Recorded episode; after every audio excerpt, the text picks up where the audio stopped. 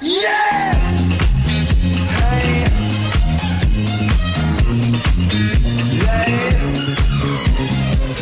VSPlanet.net, и мы представляем вашему вниманию очередной подкаст от нашего сайта. Впервые за долгое время собрались, чтобы обсудить, что бы вы думали, Pay-Per-View. Благо, шоу было большое, шоу было историческое. По крайней мере, об этом вопили изо всех углов. Вот мы сейчас и будем как раз выяснять, почему оно таким было, стало ли оно таким, и останется ли, и надолго ли. Вот, в общем... Если понаблюдать за тем, что происходит в WWE, просто действительно может возникнуть ощущение прям небольшого умиления, точнее очень большого умиления от принадлежности к исторической эпохе, которая просто-таки обрушилась на нас, на всех в последние несколько месяцев и прям адресно так бомкнула в воскресенье и бомкнет еще раз в ближайшее время. Речь о женской, дивской и прочих гендерных революциях, очередным олицетворением которой стал женский бой Royal Rumble, который состоялся на шоу с таким же названием, которое мы посмотрели и которое мы сейчас обсудим. Обсудим вместе с Александром Шатковским The Lock. Да, приветствую вас, дорогие друзья, как будто не уходили с эфира. Серхием Сергей Вдовин. Да, я с эфира ушел и горжусь этим. И выспался. Но спать все равно охота. Ну, тогда я скажу, что я ушел уже во время эфира. Вот. Но не горжусь и ничего. Нас элиминировали, походу. Походу матча. Ты по легенде упал сам со стула. Ну, меня посадили на стул и через верхний канат бросили. Ладно, в общем... Парад несмешных шуток можно продолжать до бесконечности. Он будет продолжаться, я уверен. Пока лог жить. Вот. И давайте поговорим о шоу, наверное. Поговори. Пре-шоу как-то вот прошло и до свидания, наверное. Да? Начали шоу прям сходу с мирового чемпионского матча, с гандикап-матча, в котором сошлись прям непримиримые противники и непримиримые друзья. AJ Styles защищал чемпионство от Кевина Оуэнса и Сами Зейна. Вот. В гандикап-матче, судя по всему, до первого удержания или первой попытки сдаться. Я так понимаю, тот, кто проводил это удержание или болевой, побеждал бы, оставался бы чемпионом или уходил с этим титулом. Ну вот, волей случая ушел с титулом AJ Styles. Ну, рассказывайте теперь, что и как. Ну, насколько известно, Кевин Оуэнс выступал с больной спиной же. Это же правда, это правда. Mm-hmm. Честь ему и хвала, что он это все пережил. С другой же стороны, проиграли два человека, два. Один из них мировой чемпион, бывший неоднократный. Другой из них чемпион NXT. Проиграли одному человеку, который выступает 100 лет и выступал в WCW. Кого это проиграть звезде WCW в 2018 году? Я бы сказал, смотри, с другой стороны можно сказать, смотри, ветеран WCW выступал против команды из CZW. Понимаешь, сразу накал какой. Угу. А ты в курсе, что Кевин Оуэнс уже проигрывал звезде из WCW? Он, кстати, там проиграл. Причем проиграл, да, тоже в матче за титул остался без него. Я тебе больше того скажу. Кевин Оуэнс проигрывал не одной звезде WCW, и титул он проигрывал не одной звезде. А? Как? И тоже, причем на Pay-Per-View. Правда, в том случае после случился реванш. Вот. Но в любом случае.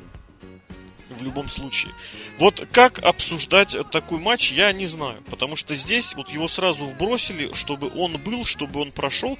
И его основная составляющая, все-таки, давайте согласимся, была в том, чтобы продвинуть немножечко историю-противостояние вот этой всей троицы. А мы, если подключить к ним Шейна и Дэниела Брайана, то пятерки. А там наверняка еще кто-то захочет подключиться. Поэтому здесь самое главное даже было не тот факт, каким этот матч получился, А тот факт, что он состоялся, и состоялся именно так. Были варианты, что Оуэнс или Зейн отберут титул? Ну, наверное, все-таки нет. К содержанию могли быть какие-нибудь претензии? Ну, наверное, тоже нет. Но вот что дальше показало и подчеркнуло это шоу в целом, а вот этот матч предложил, можно сказать, в частности, прям сразу же, что сразу всем дали понять, ребят, ничего экстремального не ждите. Матч... Экстремального в плане неожиданного? Экстремального в плане чего-то выдающегося, вот так. То есть сверх каких-то рамок. Сверх вдогонку к тому, что вы можете ожидать. Ну, задачи минимум. Почему? Это очень наглядно стало к середине шоу. Я думаю, мы к этому еще вернемся. Вот, а здесь вот матч прошел, как говорится, и слава богу. Я не думаю, что кто-то из участников занесет его себе в резюме. Было достаточно спотов, как раз вот, которые так или иначе затрагивают, ну, условную картину двое против одного. Вот, то есть были попытки резать ринг, были вот эти креативные попытки воспользоваться как раз преимуществом, что один рестлер не может перекрыть сразу все четыре или даже хотя бы две стороны ринга от своего противника. Вот, поэтому этих спотов тоже хватало. И в концовочку добавили, как бы это правильно сказать, спот с... Контровершери момент. Да-да-да, ну хотел сказать спот с судьей-идиотом, но ты сказал более... как это сказать? Более корпоративно, да, политкорректно. Лок, спасибо, сразу белорусскими терминами сыпет. Сразу видно, что не зря время прошло в Минске. Вот, давайте, друзья, я со своим анализом особо лезть не буду. AJ Styles удержал... Кевин Оуэнс он удержал, хотя легитимным человеком был Финн. Он его держал на плечах, тега не было, а удержание было как раз на том, кому тега передано не было. Не было. Этот момент потом обыграют еще раз в сегменте. Сразу о нем скажу, что за кулисами наткнулись на Шейна Макмена, Оуэнс и Зейн. Начали ему предъявлять, мол, а он видел, а что произошло, на что Шейн сказал «Еп», ясно дав понять, что они с Дэниелом Брайаном по-прежнему два сапога, даже я бы сказал, два кеда пара. Почему кеда? Ну, потому что Шейн Макмен всегда носит кеды, и Дэниел Брайан тоже всегда носит кеды. Мне кажется, вот у Лока есть серьезный анализ матча. Да, я бы его сравнил, вот этот матч, с хорошим матчем для начала pay-per-view. Вот таким оно и должно быть. Я не люблю вообще пришоу считать за шоу и считаю, что в начале, так сказать, основного карда должен быть такой быстрый, динамичный, интересный матч, коим данный бой и, в принципе-то, и являлся. Потому что я сразу вспоминаю нашу прошлую трансляцию, ну, позапрошлую, наверное. Рамбла? Нужно сказать. Нет, Ро 25 лет, унылейшее шоу, и там тоже первый матч был, по-моему, женский, если не ошибаюсь. И он был через 40 минут после начала шоу. Да, ну и как бы... Нет, по-моему, там еще какой-то тактим был, но настолько все было плохо, что я даже не могу вспомнить, хотя это было всего лишь 2 недели назад. И, ну, действительно, вообще, когда первый матч в основном шоу не дает, так скажем, какого-нибудь драйва, когда это, ну, даже каких-то спотов хотя бы нету. Ну, если вы совсем ленивые, ну, устроите просто спот-фест. Но если этого нету, то просто вот начало шоу у тебя сразу, ну, такое настроение, вообще весь настрой делается унылым, и смотреть дальше тяжело. Мне кажется, здесь вообще вот этот матч в каком-то смысле спас шоу, потому что если бы не он, я бы, мне кажется, заснул бы еще раньше. Поэтому я бы даже здесь поставил такой твердый палец вверх, даже, знаете, поставил бы твердый палец вверх, немножко бы приподнял руку. Сам палец вот. Твердый или твердый палец вверх? Ну, из большой палец есть мизинец, а есть твердый палец. Я вот подумал, может, в белорусском языке твердый палец — это указательный или там, не знаю. Не средний, мне кажется, это тут я не знаю. Вот тут. Я знаю, что в Красноярске холодный палец есть. Вот. Это на морозе, когда ты делаешь. Вот. Но возвращаясь к матчу, скажу, что вот это, мне кажется, одна из самых сильных сторон данного шоу. И спасибо Джи Стайлсу, 2 друзьям, на Оуэнсу и Зейну. Прям вот молодцы. Я считаю, что отлично. Вот единственный минус, большой такой широкий минус, который, в принципе, матч испортил, это, конечно же, концовка, когда ты прям смотришь на судью, который, ну, как бы специально отворачивается. Вообще такие... Но мы во время эфира это тоже обсуждали. Нет, ты знаешь, удачно, хорошо, показательно отвернуться — это большое искусство. Другое дело, что здесь вот так все было спозиционировано. Вот в чем... Вот здесь показали, что Стайлс молодец, а остальные не догнали. Он поднял противника одного. И даже не то, чтобы на месте стоял, а так немножечко притаптывал, ну, показывая, что если нужно вперед, я качнусь вперед, нужно назад, я качнусь назад. То есть он встал в максимально удобную позу для того, чтобы все остальные сделали свое дело. При том, что Стайлс-то ситуацию не видел, он стоял затылком к этому споту. Но рефери подошел так, и оператор показал его так, что было видно, действительно, Киода, рефери, был повернут практически лицом вот к этим рукам. Он отворачивался, но он не мог отвернуться, потому что иначе он вообще бы смотрел затылком на весь матч. Тут как-то вот нужно было позицию правильно выбрать. И вот здесь я вспомню одно из своих, кстати, представлений о том, чем хороший рестлер отличается от посредственного, тем, как люди позиционируют себя на ринге. То есть вот где они находятся и как они свободно по нему передвигаются. Вот Киоде за этот эпизод, наверное, прямо жирная такая... тройка. То есть ты судью винишь? Конечно, ну, а как иначе? Да, он зафакатил. Ну, давай поясни, а ты как считаешь? Не то, чтобы кто виноват, я вот не этот момент требую, а как можно было избежать, или как, точнее не так, как можно было сделать лучше? Вот так спрошу. Лучше никак не надо было сделать, все было естественно, и каких-то претензий к исполнению, к тому, что было отлично, ну, нету. Судья все-таки, в конце концов, они же все слепошары. Ну, должно быть все-таки соблюдение каких-то правил, канонов, все-таки, чтобы совсем уж не оскорблять интеллект, как это принято было в свое время говорить. Вот. Просто вот еще такой вопрос. Ну, допустим, ну он же отсчитал Оуэнса, следовательно, он должен, ну, знаешь, вот этот вот жест, когда рефери показывает, что тег перешел, он как бы хлопает в ладоши. Да. Да, но он же этого не сделал, но все равно начинает считать, то есть он осознанно понимает, что человеку не передали тег.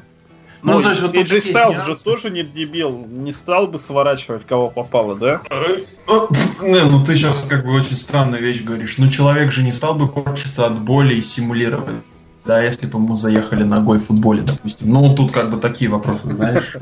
Но придраться, в принципе, можно ко всему, я бы так сказал. Но... То есть ты предлагаешь, что AJ Styles знал, что тега не было, и начал сворачивать специально человека? А почему нет? Нелегитимного? Почему нет? Ну, этот человек предварительно ввалил ему ногой по голове, давай не забывай. Я даже больше скажу, он же не видел затылком, передали тег или нет.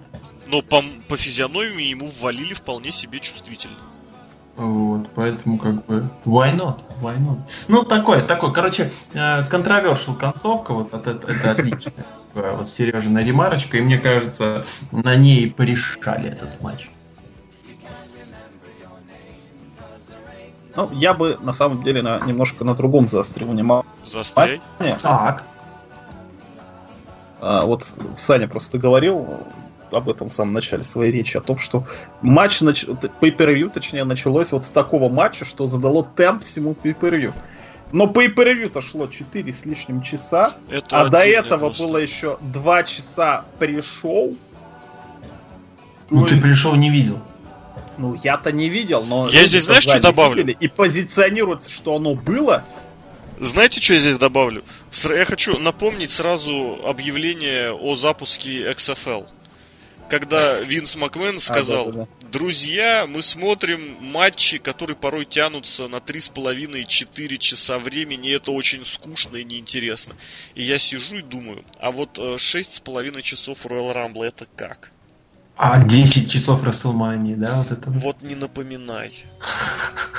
Нет, я всегда пришел, сравнивал, вот если кто ходил в оперу, или там, не знаю, там на оркестр послушать, то вот это, вот, знаете... Это как в ларек, да, вот зайти, Лок? Ну да, нет, первые полчаса вот это настройка инструментов, и ты как бы, ну, пришел, и лучше как бы этого не слышать. Вот, поэтому, ну, как бы, те, кто на пришел идет, ну, и смотрит его, ну, дай бог вам счастья, но вообще, мне кажется, там такие... Не, ну вот непосредственно эти слова Винса Макмена, я считаю, вырваны из контекста, потому что 3,5 часа мы смотрим футбол, например, да, из них футбола мы смотрим, сколько там, 60 минут, а остальное все 11. Перебивки, тайм-ауты. 11. 111 минут длится футбольное зрелище, остальное время паузы, перебивки и реклама. Вот. А здесь все-таки рестлинг, здесь все-таки промо, а рекламы гораздо меньше, так что здесь не очень корректно сравнивать, но смысл понятен, конечно, естественно. Смысл абсолютно такой же. Нельзя. Если у тебя тренер в футболе возьмет тайм-аут на 30 секунд, или квотербек, допустим, отдаст точный пас, и чувачочек просто сядет на колено, у тебя будут продолжаться идти игровое время, но действия не будет. Именно в этом плане, собственно-то, и претензия к WWE, что время идет, и вроде бы матч технически продолжается, ну, секунды-то убегают, но действия, зрелища никакого нет. Ну, вот о чем речь. Потому что, ну, согласись, если вырезать из любого pay-per-view WWE 3-4 лучших матча, скомпоновать их, приукрасить, вырезать всю воду, вот эту типа всяких перебивок, панелей и прочего, у тебя останется шоу, которое будет круче любого тейковера. И на каждом шоу есть 3-4 хороших матча. Но тоже я понимаю. Так и на каждом тейковере есть все хорошие матчи. Есть. Ты же смотрел прошлый тейковер. Военные игры смотрел прям вообще прям. Ну только женский матч тебе не понравился. Да? Ну женский, по-моему, мне и сейчас не понравился, потому что вот на этих выходных, потому что там просто дивская революция в своей красе в полнейшей. Ладно, в любом случае, поговорили о сём, мне первый матч обсудили, я предлагаю особо не засиживаться и двигаться дальше, потому что дальше был командник, который поднял, как говорится, еще больше бровей. И на какое-то время я даже подумал, что у меня... Ну, что они там что-то испортили и неправильно исправили. Ну, матч до 2 удержаний завершается со счетом 2-0. Почему нет? Это очень редко происходит. Я на памяти своей помню буквально раза 2-3. Один из них был еще при участии MVP и Криса Бенуа в 2000, дай бог памяти, 6-м году. Может быть, 7-м, слушай, не скажу сейчас. Суть в том, что больше 10 лет назад.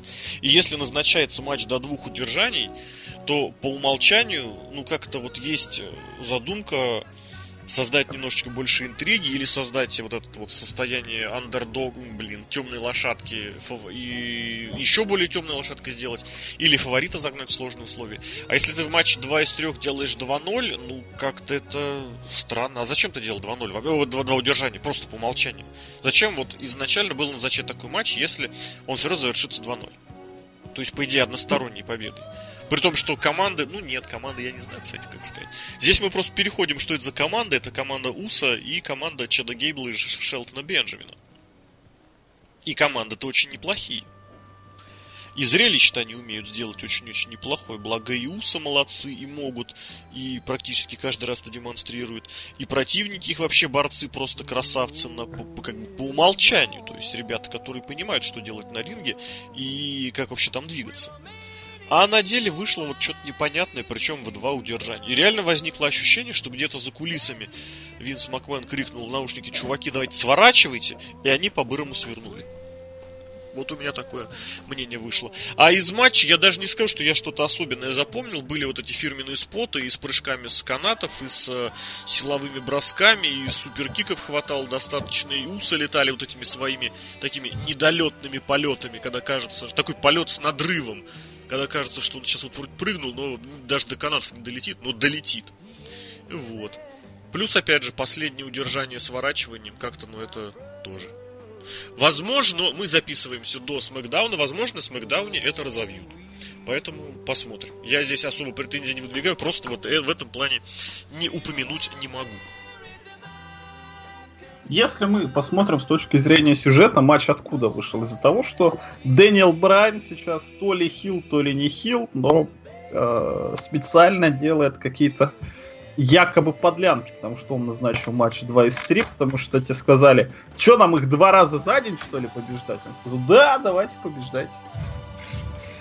И, опять же, второй фол, он был... Не то, что там в одну калитку Уса выиграли. Там была неожиданная победа. Это вполне нормально. Такое бывает. Это же у нас типа спорт. Время удивлять. Ну, смотри. Тогда можно сделать предположение, что вообще весь этот матч — это просто продолжение сюжета вот той самой первой смэкдауновской пятерки, когда Дэниел Брайан назначает то, о чем говорят. Как там... Стайлз спросил, что я их один-двоих, я их могу победить один-двоих сразу. И Дэниел Брайан ему сразу, а легко, на. Так и здесь. То есть это матч, который такой перекладной, такой сопровождающий маневр. Это в этом ключе, да, конечно. Это не сопровождающий маневр, это наоборот, вот этот момент сопроводил еще и матч. Это отлично, когда один сюжет косвенно влияет на другие матчи. Я абсолютно уверен, что ничего подобного, потому что дальше я не думаю, что это будет упоминаться. Это именно было, чтобы подчеркнуть вот эту вот фишечку Дэниела Брайана. В обратном направлении практически ничего не направилось. Нет, Дэниела Брайана здесь не будет, это как раз-таки это. А дальше мы посмотрим, что будет с Усами и с Гейблом. И с Бенджамином, да. Не смогли победить они ни разу их за один вечер, хотя говорили, что могут и дважды победить. Лев Толстой, что ли, здесь?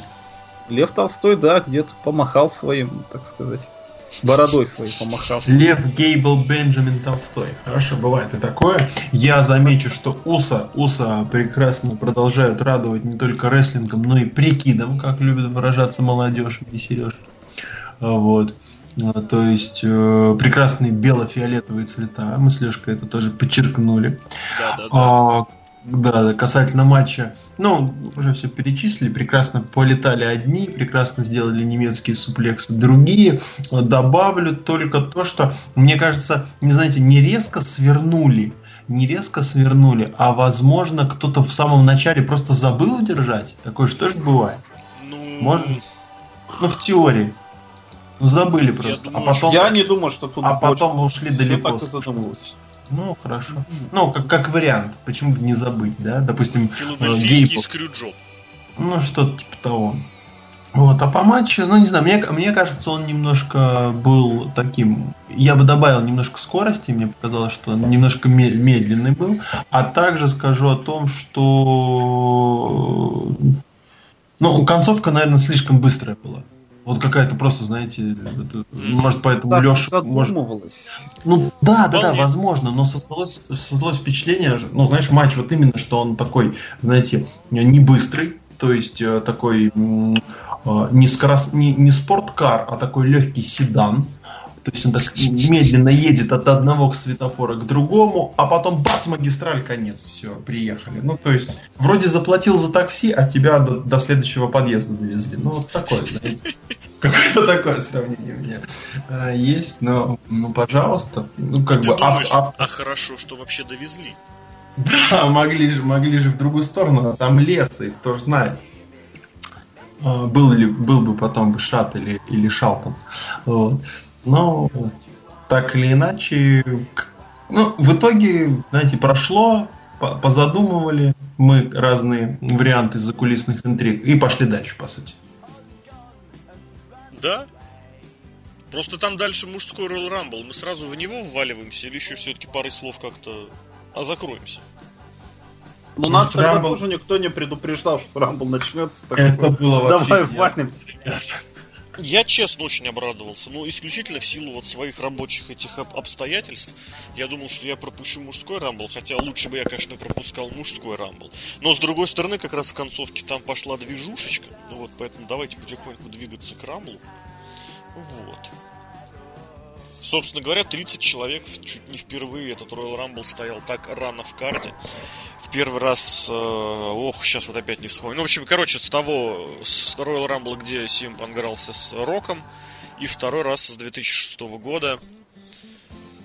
Второй раз с 2006 года, да. Когда в мейн-ивенте, по-моему, там Курт Энгл кого-то победил. Я, по-моему, даже проверял, чем это все могло завершиться. Вот, давайте, друзья, ваша аналитика и ваши ощущения, ваши мысли прям по Royal Rumble большому. Пусть Саня первый говорит, потому что мне Rumble понравился, а вы сейчас будете говорить, что не понравился, давайте. Давай тогда ты говори, чем он тебе понравился, банально. Мы кидали тебе эти... Кости. Опровержение покидали. Rumble был... В первую очередь, на самом деле, очень нормально построен. Как до этого у нас были рамблы. Джоберы. О, звезда. Джоберы. О, возвращенец какой-то ностальгический. Джоберы.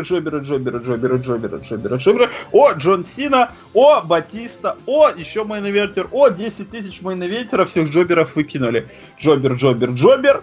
О, последний выходит Биг Шоу. Ох, как же его выкинуть? Он же самый большой и толстый. Это невозможно. И потом выигрывается. Примерно это же шоу описал, только Биг Шоу заменил на Адольфа Зиглера. Я бы даже больше сказал, тут просто все джоберы были. Джоберы в любом случае всегда будут. Но этих джоберов надо уметь правильно подать. Например, у нас здесь было несколько матчей в одном. Да ну! А сюжетов, например, в течение одного матча.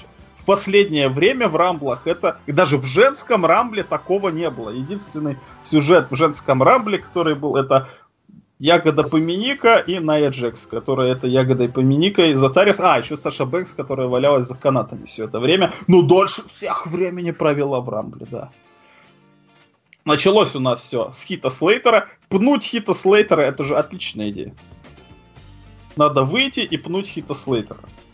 Ну, вообще, Элайс в самом начале тоже был. Угу. Спел песенку. Вот. За то, что Барон Корбин всех раскидал. Это же интересно, это же необычно. Что у нас дальше было? Я не помню, что. Настолько же необычно, что Эйден Инглиш спел это буквально перед началом. Что именно спел? Тоже песенку спел про Русев Дэй. Или что он, про что он обычно поет? Он всегда поет про Русев Дэй. А Райна под третьим номером Филадельфии. Тоже Райна, хорошо. Да. И сетап надо поорать. Я не вижу здесь ничего сюжетного. Это именно вот эта характерная фишечка рестлера. Это как Баллар вышел вместе со своими, побросал руками вверх. Райна вышел в Филадельфии третьим. Корбин весь такую крутой под музыку вышел, набросал. Это все фишечка адресная человека. У меня гиммик танцора, я танцую. У меня гиммик певца, я пою. Вот первые люди так и выходили. У меня гиммик такой-то, я делаю это. Все. 2 квадратных человека были на ринге, было забавно.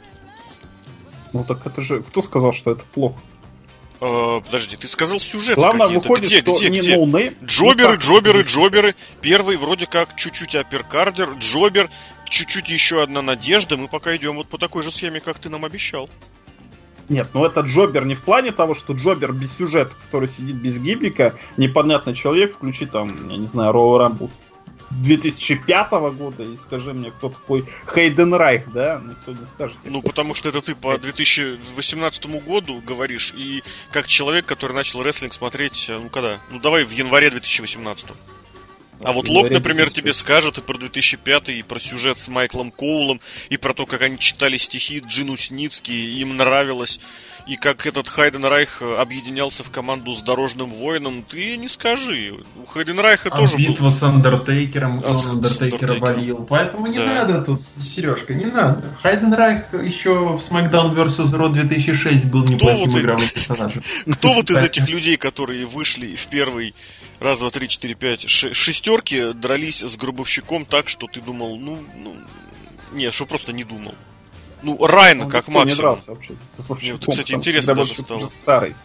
То есть, я тебе говорю, рестлинг просто начался в 2018 году, да? Вот. Я почему такое говорю? Ну, потому что ведь Райна как минимум по возрасту подходит. Я сейчас даже пойду проверю, не было ли у них матчика хотя бы какого-нибудь, хотя бы как-нибудь. Были матчи, ё-моё, даже 1 на 1 матч был. На Ро 23 июля 2001 года. Расцвет прям, я бы даже сказал, зацвет инвазии, вторжение. Ну и вот, да. 10-й человек вышел, Perfect Dead, его выгнали. Тоже какой-то интересный момент. Шимуса выкинул Хитслейтер. Опять же, к этому все шло. Подожди, кто 10-м вышел? Ты сейчас неправильно сказал. Сами Зейн вышел. Вот именно, 10-му наваляли. Вот это было первым сюжетным моментом, который дал, в принципе, отголосочек одного из тоже прежних рамблов, но прошло больше 7 лет, значит, можно. А дальше что? Дальше перестали пинать Хитслейтера. Помнишь этого Майкла Мангеликати же? Его тоже побили совсем недавно, года 2 назад. Кстати, да. Его Эрик Роуэн побил, кстати, я вспомнил. Но там прям на рампе, здесь типа за кулисами, типа забрал. Ну вообще да, согласен. Поэтому 7 лет еще не прошло, поэтому ставим споту двойку. Выкинули Шимуса. А знаешь почему двойку? Знаешь почему двойку, Сергей? А потому что из этого ничего дальше не было. Он просто отобрал место и все, и пошел в бой, все. Да. Так бывает, это же спорт. То есть ты опять же понимаешь, да, что тебе рассказали завязку, рассказали пару глав, потом, а дальше ничего нет. А дальше Смакдаун посмотрим, что Кевин Оуэнс скажет. Отлично, а дальше Расселмания 19-го года. Причем тут Расселмания 19-го года. А при чем тут Смакдаун, если мы обсуждаем Royal Rumble? В Royal Rumble нет, но завязка-то на это была. На что? Его выкинули. Завязка все, на что? Вот этот сюжет уже пройдет 10 тысяч лет, что у Сами Зейна какие-то терки с генеральными менеджерами. И был бы там еще в этом матче и Кевин Оуэнс, если бы не его проблемы со спиной, как мы условно так обозначаем. Я здесь вообще не вижу ничего. Просто он вышел, да, вот показали, как, не знаю, замах, зацеп. А дальше все. Бросили, стало неинтересно, как старую игрушку отбросили в сторону.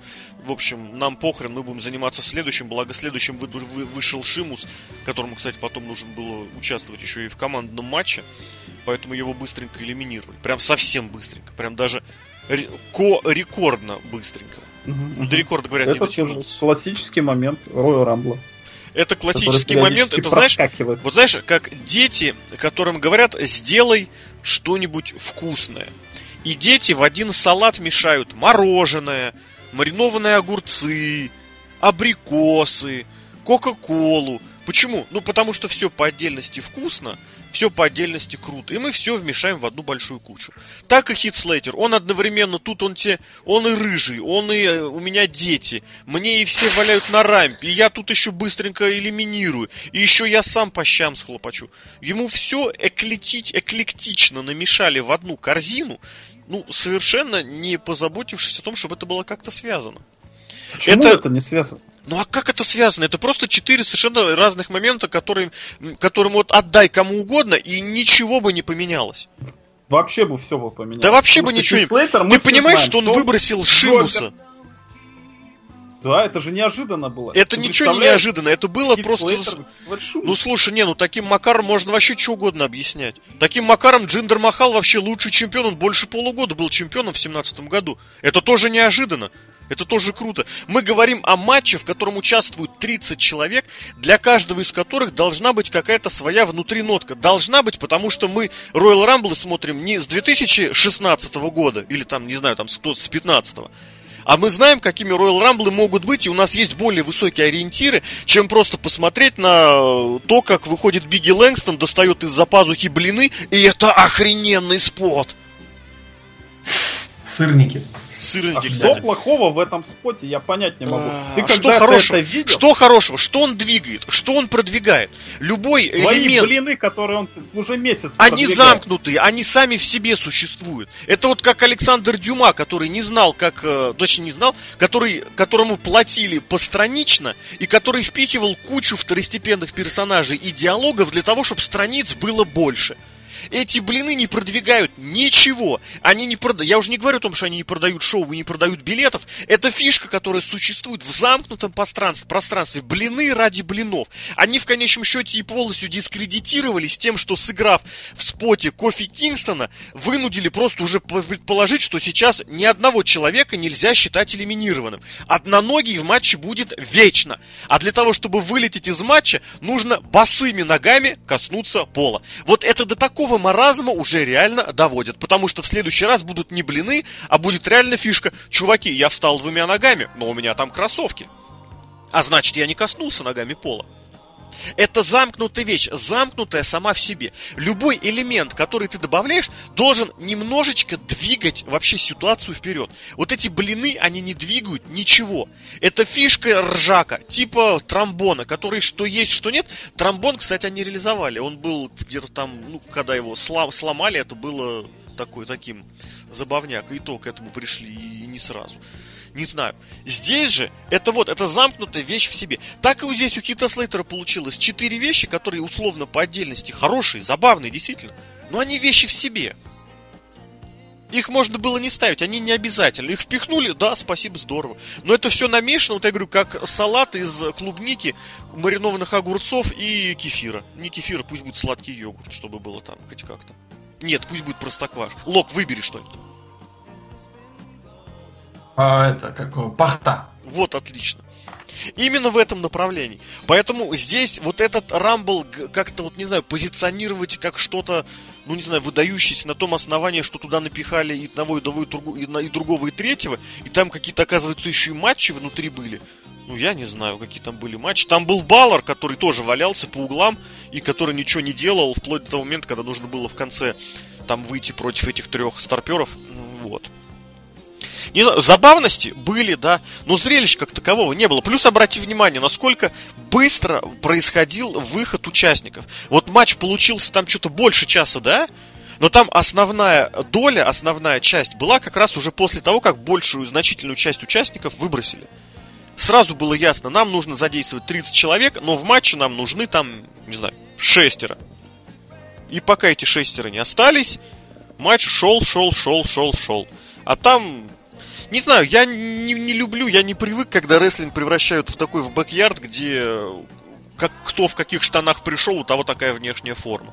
Кто что у себя в соцсетях придумал, тот то и продвигает. Я не знаю, как и чем можно было продвинуть того же Сами Зейна с 10, но его не продвинули никак. Ему дали зацеп, а дальше плюнули. Не знаю, Брэй Уайт чем-нибудь запомнился в этом матче? Вот я смотрю, вышел он. Он Мэтта Харди выкинул. Причем очень быстро. Вот, это уже хоть что-то, это хоть что-то. Вот это хоть что-то, да. Но Мэтт Харди вышел в какой он? Во второй половине матча уже вышел. А до того были и Ксавье Вудс, который вышел для того, чтобы на него наступили. Слушайте, а на блины он наступал или он на Ксавье Вудсе? Так, и на блины наступал тоже, да. Вышел этот Аполло Крюс, который тоже не для чего вышел. Сезаро для чего выходил? Для чего выходил Сезаро, Лок? А просто выходил. Джиндер Махал связался с новым днем. А в чем фишка? Что там у Джиндера Махала на него поставили днем? Ногу, по-моему, нет? А, нет, через него перепрыгнули. Он выбросил сначала одного, потом выбросил другого. Да, потом выбрасывал кофе, и кофе приземлился ногой на этом. Или здесь нужно было показать, что Сиен Альмас настолько умнее... Джиндера Махала, что догадался бросить его в другую сторону. Это, кстати, тоже очень хороший спот. Он показал, что рестлеры все еще могут быть умными. Вот. Ну, даже не спот, это такой момент, просто редкость. И то этот спот был, по сути-то, не развит. Его вбросили, оставили и забыли о нем, потому что, ну, чем еще Сьен Альмаса запомнился в этом матче, кроме того, что он вышел и сделал вот это умное элиминирование? Ну, может быть, я не понимаю. Он продержался долго. Ну, продержались долго многие, опять же. К разговору о том, что все было очень быстро, очень все как-то прям вот летело. Вот. А где нужно, между выходами устраивали там аж 3 минуты. Я как-то сел засечь между двумя как раз. Какой-то спот они проводили, по-моему, с теми же самыми как раз блинами и Джиндером Махалом. Блинами, и, вот. Да? И там между выходами двух рестлеров было 3 минуты. Я считаю, что это нормально. Вот, конечно, не надо заявлять, что каждые 90 секунд выходят, потому что кто хочет, посчитает и докопается. Нет, к этому претензий минимум, абсолютно. Это просто по факту сказать, что все очень летело, и но в местах, где нужно было втиснуть спот, тискали спот. И так и надо делать, я считаю. Потому что если выходят 5 джоберов подряд или 3 джобера подряд, ну, зачем на этом заострять внимание? А зачем ты выпускаешь 5 джоберов подряд? Почему ты исходишь из ситуации по умолчанию плохой? Потому что надо зрителю после какого-то сегмента отдохнуть немножко. О, да. А туалетный матч у тебя еще должен проходить в Royal Rumble? Должен. Слушай, быть, абсолютно должен проходить. Естественно, добрый вечер, поколение 2000-х годов. Здравствуйте. Еще женский матч в середину нужно втиснуть обязательно. Для чего? Чтобы показать женский. Вообще просто блеск. Так должно быть, потому говорим? Что нельзя нагонять атмосферу максимально в течение часа. Ни в коем случае. 25 лет нагоняли, вдруг внезапно перестали нагонять. Ну, когда нагоняли-то? В каком году нагоняли? Мы сейчас начнем перечислять Рамблы, и оно вспоминается. Нет, нагоняли. С тех пор, как начал повышаться уровень рестлеров, участников шоу. То есть, где-то, наверное, со второй половины 90-х. Были удачные, были неудачные. Вот. Были большие, где нужно было впихнуть всех. И вот как раз в 2011, когда 40 человек поставили, и все поняли, что невозможно впихивать всех.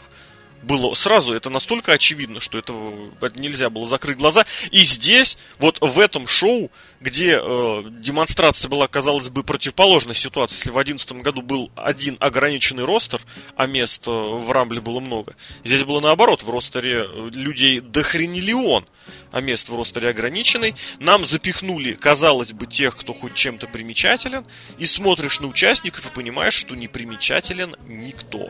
То есть каждый, но понимает немножечку. Эпоха 50/50 дает свои плоды. Выходит самый какой-нибудь выдающийся рестлер, если посмотреть по чемпионским титулам. Ну, не считая, естественно, вот этой троицы, которая завершала матч фейсов против фейсов. Это какой-нибудь условно из нового поколения. Это Роман Рейнс и Сет Роллинс. То есть люди, которые-то... Слушай, они 5 лет уже-то выступают, наверное, да? Ну, это хорошо. Ну, где-то около того. А против одного из которых бунтует народ уже не один год, а другой, который вечно то лечится, то болтается в мидкарде, но при этом всея опора и надежь. При том, что я, кстати, прекрасно к нему отношусь. Вот. Это, конечно, да, это показатель. И в конце, опять же, когда остаются 6 человек, ну не то, что остаются, но вот этот акцент делается на 6 человек, который вроде как устраивает противостояние типа клуб миллионеров, вот этот дабседавовский старый против молодых и перспективных. И ты смотришь, и они все 6 фейсы. Ну, естественно, по либретто, потому что по умолчанию это ясное дело. Снова, кстати, да, по умолчанию из них 3 хилы, 1 вернувшийся ветеран, 1 не пойми, что творящий уже год японец и Финн Балор. Классно. Просто блеск. Самое прикольное, что до этих 6 выкинули кого? Дольфа Зиглера, который вернулся якобы с помпой. Что это было с 30-м? Который уходил, сбросил титул и вернулся по 30-м номерам. И кому он нужен? Никому. Вот здесь, кстати, смотрите, тоже забавный, интересный момент остается. Действительно, человек, который выходит по 30-м номерам, вот прям реально у нас на глазах, вот именно у всех на глазах, и у тех, кто смотрит с 11-го года, и у тех, кто смотрит с 17-го года, то есть тех, кто хотя бы один Рамбл видел, они осознают: человек, выходящий под номером 30, это кандидат номер раз на самое большое разочарование года. Да что там года, тысячелетия. Почему? Потому что чем больше развивается интернет, тем больше ожиданий у интернет-фанатов, и ожиданий именно с точки зрения «а вот дай мне того, а вот дай мне того». Здесь же, ну как, слушайте, кто в том году 30-м выходил? Ну как нет? Же, ну, Роман Рейнс. В прошлом году я вот сейчас пытался перепутать. Да. В позапрошлом был игрок, да? В прошлом Роман Рейнс, он не был заявлен в матче даже. Да, нет, я имею в виду в позапрошлом, когда он побеждал. Игрок, да. А если кликнуться еще дальше, там что-то в 15 году... Ну там выходит какой-нибудь жесткий, типа... Нет, Батиста там не выходил, там выходил Марк Генри, и там 2 раза Биг Шоу выходил. То есть такой чувак, которого невозможно выкинуть никак, это просто непобедимая машина. Брон Строуман, да, как непонятно. Не, Брон Строуман тогда еще не было такого человека.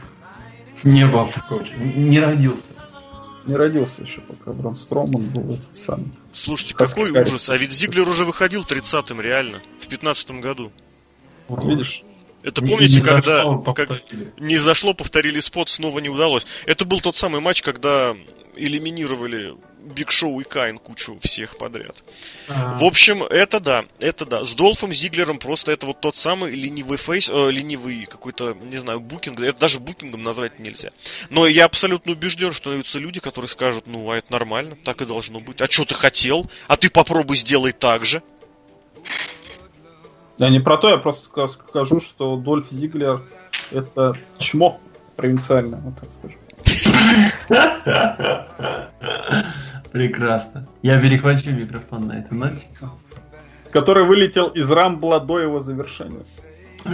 Как и 29 других участников. 28, пардон. Я вообще скажу, что из года в год Рамбл превращается в парад уродов, если можно так выразиться. Лодка, вообще, вот скажи вместо уродов слово чмо. Вот как чмо? Тоже можно. В общем, какая проблема? Ну, это уже не раз повторяли, повторю еще раз. Проблема простая, нету звезд.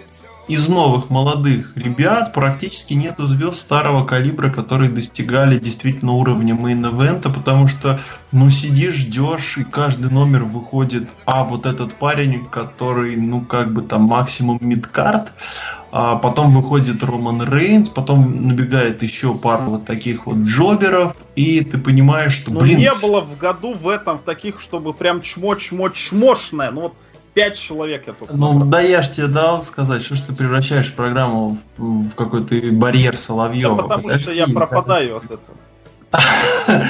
Пропадаю. Нет, смотри, проблема еще вот в чем заключается. Раньше, если человек выходит, и у него нет сюжета как такового, вот он выходит, и он там, ну, действительно затыкает дырку. Я не знаю, ну, вот просто Rumble 2003, там, открываешь какой-нибудь Чарли Хас. Единственный Rumble, который Лок вспомнил. Ну, можно 2001 открыть, там какой-нибудь выходит Grandmaster Секса и так далее и тому подобное. Но вот они выходят, действительно, они в роли джоберов туда выходят для того, чтобы его кто-то, либо кто-то выкинул, либо вот, ну, не нашли больше людей, вот затыкают дырку. И тогда им, вот этим рестлерам, как правило, что делают? Дают вот эти вот 2 несчастные минуты, чтобы они там побили людей вот своими известными фишками, да, там кто-то финишер провел, у кого-то там 2-3 мува таких зажигательных. Вот они их провели, и потом либо их сразу выкинут, либо они там поваляются для мяса и так далее и тому подобное. А сейчас мы дошли до того, что каждый рестлер выходит, и он показывает эти 2-3 минуты своей фишки, и у них нет практически сюжетов ни у кого. Из 30 людей. Это же писец. Мы дошли просто до самого низа, до дна докатились, вот в каком-то этом смысле. Вот просто выходит Райна. Ради чего? Ради гора? Он его не проводит даже, понимаете, его выбрасывают. Он не провел гор. Он его в том же фишке. Я помню, это я кричал гор. Это я кричал просто, потому что я как бы должен что-то покричать, как-то Райна вышел. Да, или там, ну вот просто иногда, ну поражаешь, ну что, серьезно, 2 такие мощные споты Рамбла, это блины. Я не знаю, блины, Роман Рейнс какой-нибудь, 10 второй раз подряд, но вот в этот раз не вышел. И все скрашивает то, что выиграл, ну, более-менее легитимный человек. Победитель спасает этот Рамбл. Ну, не то чтобы спасает, но затыкает рот и заставляет некоторых критиков там поменять свое мнение. Потому что вот замени Накамуру на, я не знаю, на очень многих, и тебе скажут, что вот просто полностью восприятие Рамбла будет стопроцентно, 180 градусов противоположно. Вот. И причем я даже скажу еще прекрасный пример, когда Леша решил посчитать время, он просто жалко, что он не посчитал ее, и вот это время не посчитал на следующего человека, потому что, по-моему, он считал, если мне не изменяет память, когда Ксавье Вудс вышел, и он насчитал там 2-3 минуты, как раз там началась еще какая-нибудь бодяга с этими блинами, а потом выходит Аполло Крюс. Он выходит, и вы знаете, до чего мы докатились? У него нет никаких приемов. Он просто он вышел, ударил человека панчем, ударил второго панчем. Минута прошла, и вышел следующий. Охренеть! Так и должно быть. Нет, ну, так не должно быть. Когда выходит рестлер, он проводит свои флэш-мувс. Они есть даже у Билли Гана, который выходил и лупил своим этим феймессером даже кого угодно. Такие моменты были даже у 80-тысячелетнего Джимми Снуки, который в 2008 году вышел и провел свои хедбаты гробовщику на минуточку. Среди прочих Джимми Моррисону, Панку, кому-то Шону Майклзу, но и на минуточку еще раз гробовщику. Это потому, что у каждого рестлера, который выходит, вот это его полминуты славы. А ну, здесь реально... Ну, вот это как флэши. Флэш-мув. Да. Так вот, но казалось бы, куда падать ниже, если у нас просто человек вышел, ничего не сделал. У нас есть куда падать ниже. Есть Джон Сина, который просто людей поднимает на плечи, подносят канатов, и они сами спрыгивают. Это моя личная претензия, я не настаиваю, но это было очень смешно. Но это все просто, это был пипец. Он человек не то, что не селит, он просто выходит и подносит их. То есть он достиг какого-то, я не знаю... Нет, там есть еще к чему стремиться, Лок. Он может не подходить к канатам, поднял на плечи, остается в центре ринга, а дальше прыгай сам. Тоже. Человек слазит с плечей, потом перекидывается сам через канат.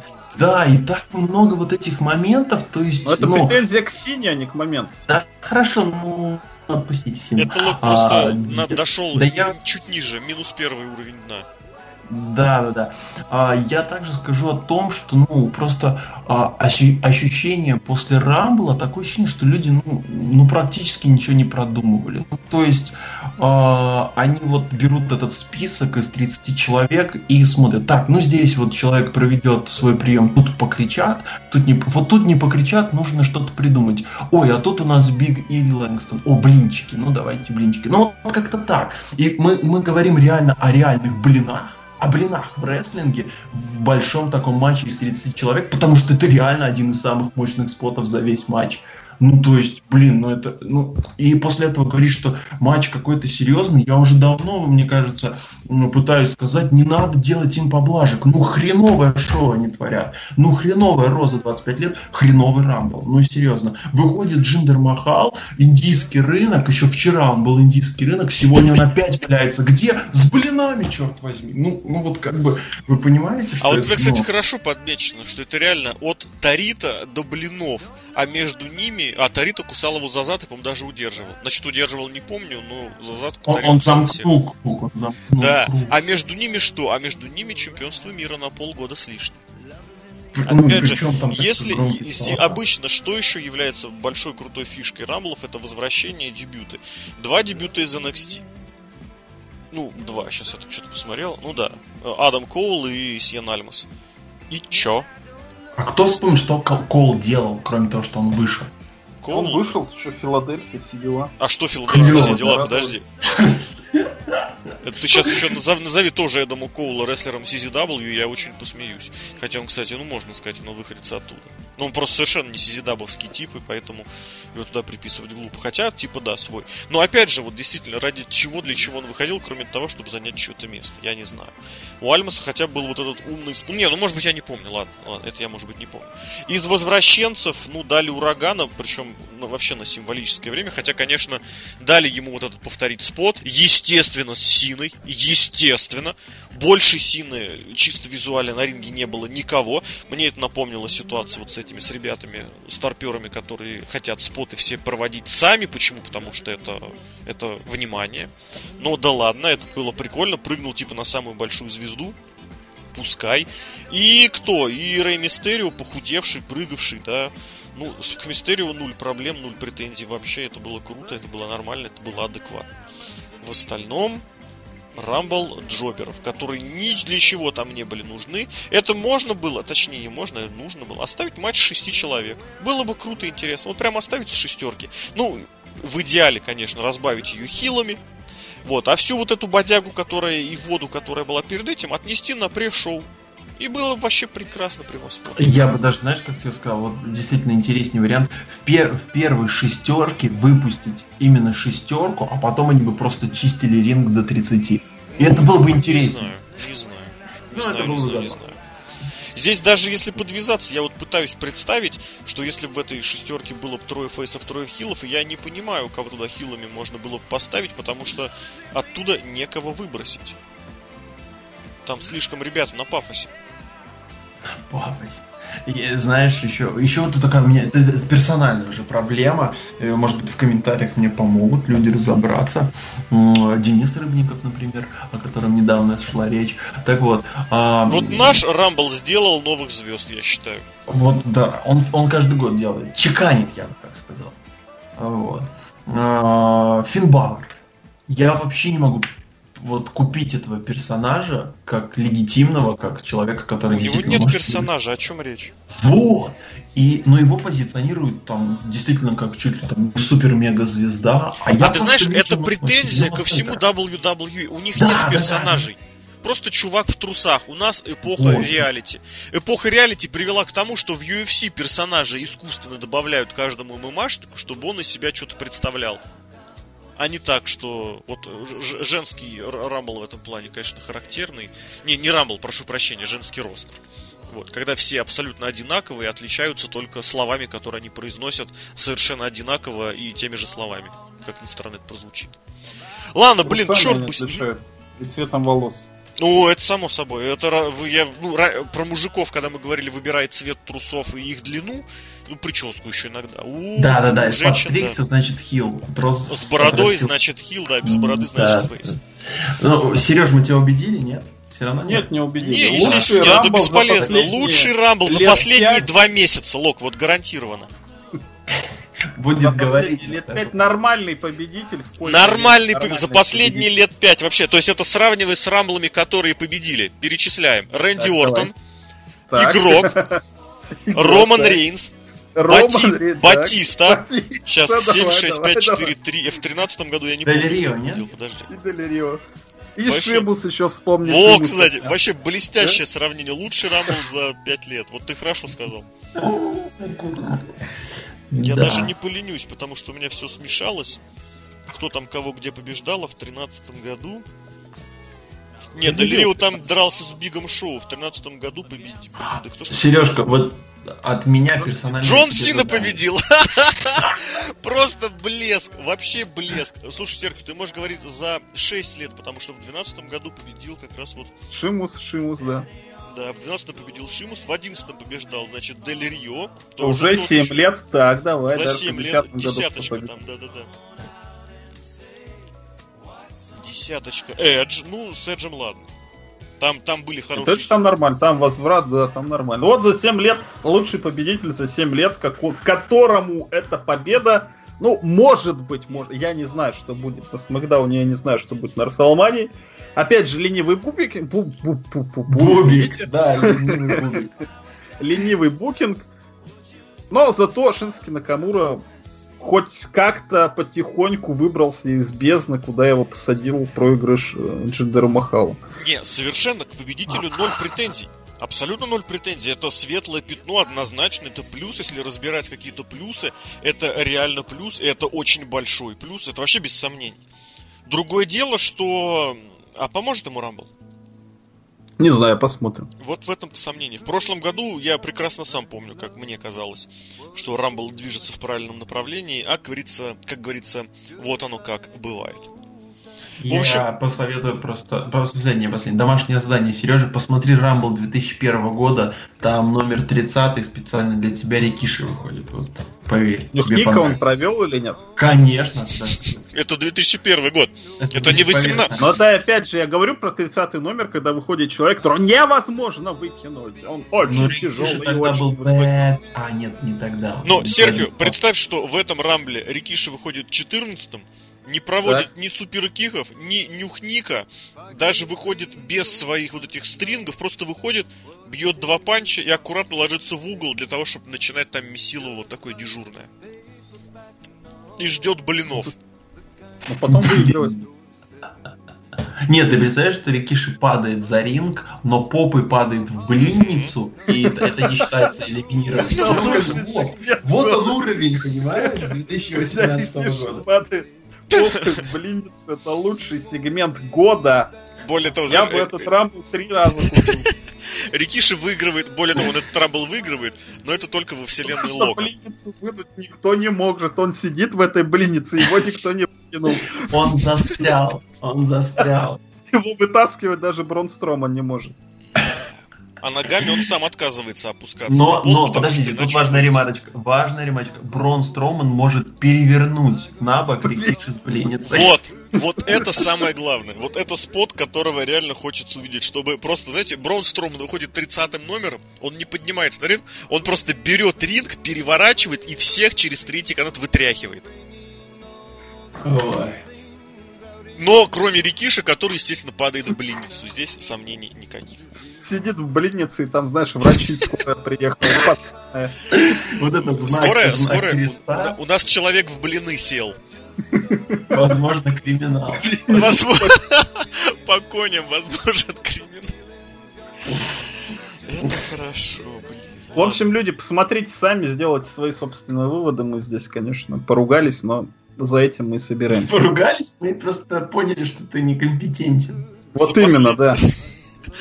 Ты как будто пришел на собеседование, я кадровик, Леша, глава, ты пишешь на бумагу. Не глава, как их называли, Дэниела Брайана с Шейном? Финансовый с коммерческим? Я не знаю. Коммерческий, да, ИПшник. Да, ИПшники. Два ИПшника на собеседовании. Хорошая такая история. Но победитель прям вообще в порядке. И матч на Расселманию рисуется прям вообще в порядке. Royal Rumble тоже нормально. Royal Rumble нет, а победитель прям в порядке. Возвращений мало, но Ураган, Чоукслэм, Джон Сина опять орал вообще на весь зал. Это было просто охренительно. И, конечно, прием Рейнсу с Синой устроили. Я не знаю, каким еще должен быть сигнал, звоночек, что этих людей не принимают. Филадельфия немножечко в моих личных глазах исправилась. Движемся дальше. Накамура, кстати, сразу выбрал противника на Расселманию. Не ставит. Это, кстати, сейчас Серхио показал 100% пародию на Шински Накамура. Это даже не юмористическое, это даже не пародия. Это вот воспроизведение. Цитата. Я сейчас подумал, что мы до Камури дозвонились. Да, очень похоже. Потому что если мы сейчас дозвонимся до Лока в виде Рэнди Сэвиджа, то будет конец эфира всего. Хорошо. Идем дальше. Командное чемпионство. У нас там участвуют три из рестлеров. Три участника этого матча уже были на ринге, уже проводили время, скажем так, в Royal Rumble, потому что по-разному его проводили. В общем, Сет Роллинс и Джейсон Джордан проиграли титулы обратно Сезару и Шимусу. И вот тут, в принципе, тоже сюжет двинулся. Причем сюжет двинулся не один, и это, кстати, очень круто. И это вот та самая ситуация, когда в роли Дэниела Брайана, назначающего матч в режиме Don't Give a Fuck, выступают рестлеры, у которых есть история, это Сет Роллинс и Джейсон Джордан. А в роли вот этого такого, как это сказать-то, машины, которая подвезла вот этих самых голосующих, выступили Сезаро и Шимус, которые одолжили тем титулы, да, и выступили такой перевалочной площадкой или таким, вот, знаешь, как электричка с пересадками бывает. Вот они выступили одной из таких пересадок. Сейчас я вообще не понял ни одну метафору. Я тоже ничего не понял. Вообще не понял. Сюжет идет у Сета Роллинза и Джейсона Джордана. Это надо объяснять? Нет, ты про электричку и Сезаро. Надо объяснять, к чему идет их сюжет. Матчу на Расселмании хочется. Возможно, на Расселмании, возможно, на каком-то pay-per-view. И для того, чтобы этот матч получился в результате некого сюжета, в сюжете есть разные составляющие. И вот эти самые Джордан и Роллинс, они едут на перекладных. Здесь они немножечко потусовались с Куртом Энглом, да, Курт Энгл их подтащил немножечко. Здесь они протусовались с Романом Рейнзом. Ну, вы помните, да, как он там, Джейсон Джордан приходит к ним, что-то говорит, там, предъявлять, в матч 3-3 напрашивался. Но вот этой общей электричка, которая везет их сейчас, были Шимус и Сезаро, которые одолжили им титулы, которые провели с ними несколько матчей, провели с ними такой микросюжет. Это как матч в матче бывает. Вот тут сюжет в сюжете. Большой сюжет — это Джордан и Роллинс. Маленький сюжет — это Джордан и Роллинс против Сезаро и Шимуса. А был еще и сюжет в сюжете в сюжете. О том, как в этом матче Джордана грохнули обо что его, об рингу или об стойку ринга его грохнули, да?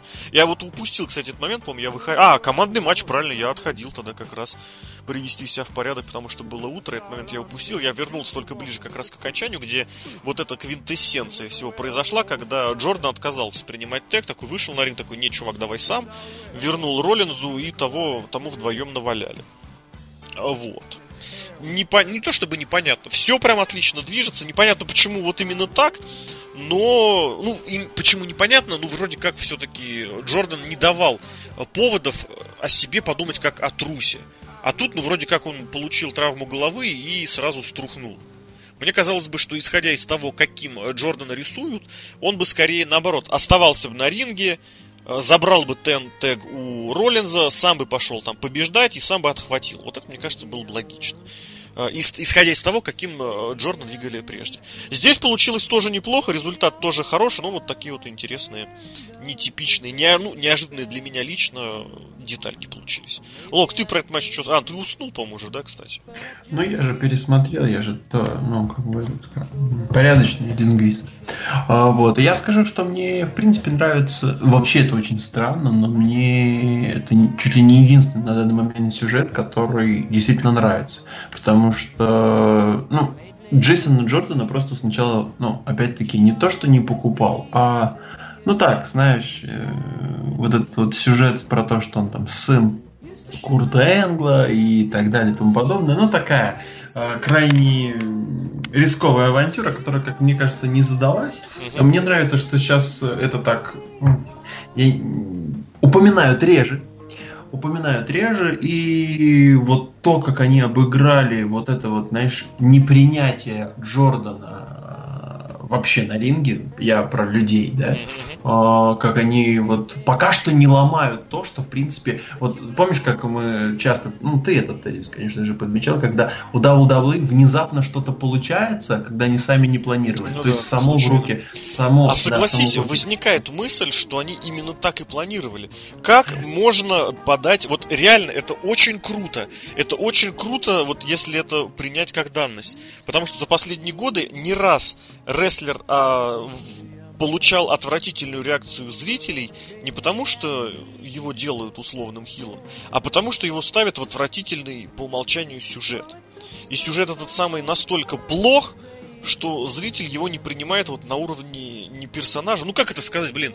Мне не нравится не действие, там, не знаю, Мюллера из «17 мгновений весны». Лок, блин, какого-нибудь отрицательного персонажа накинь мне.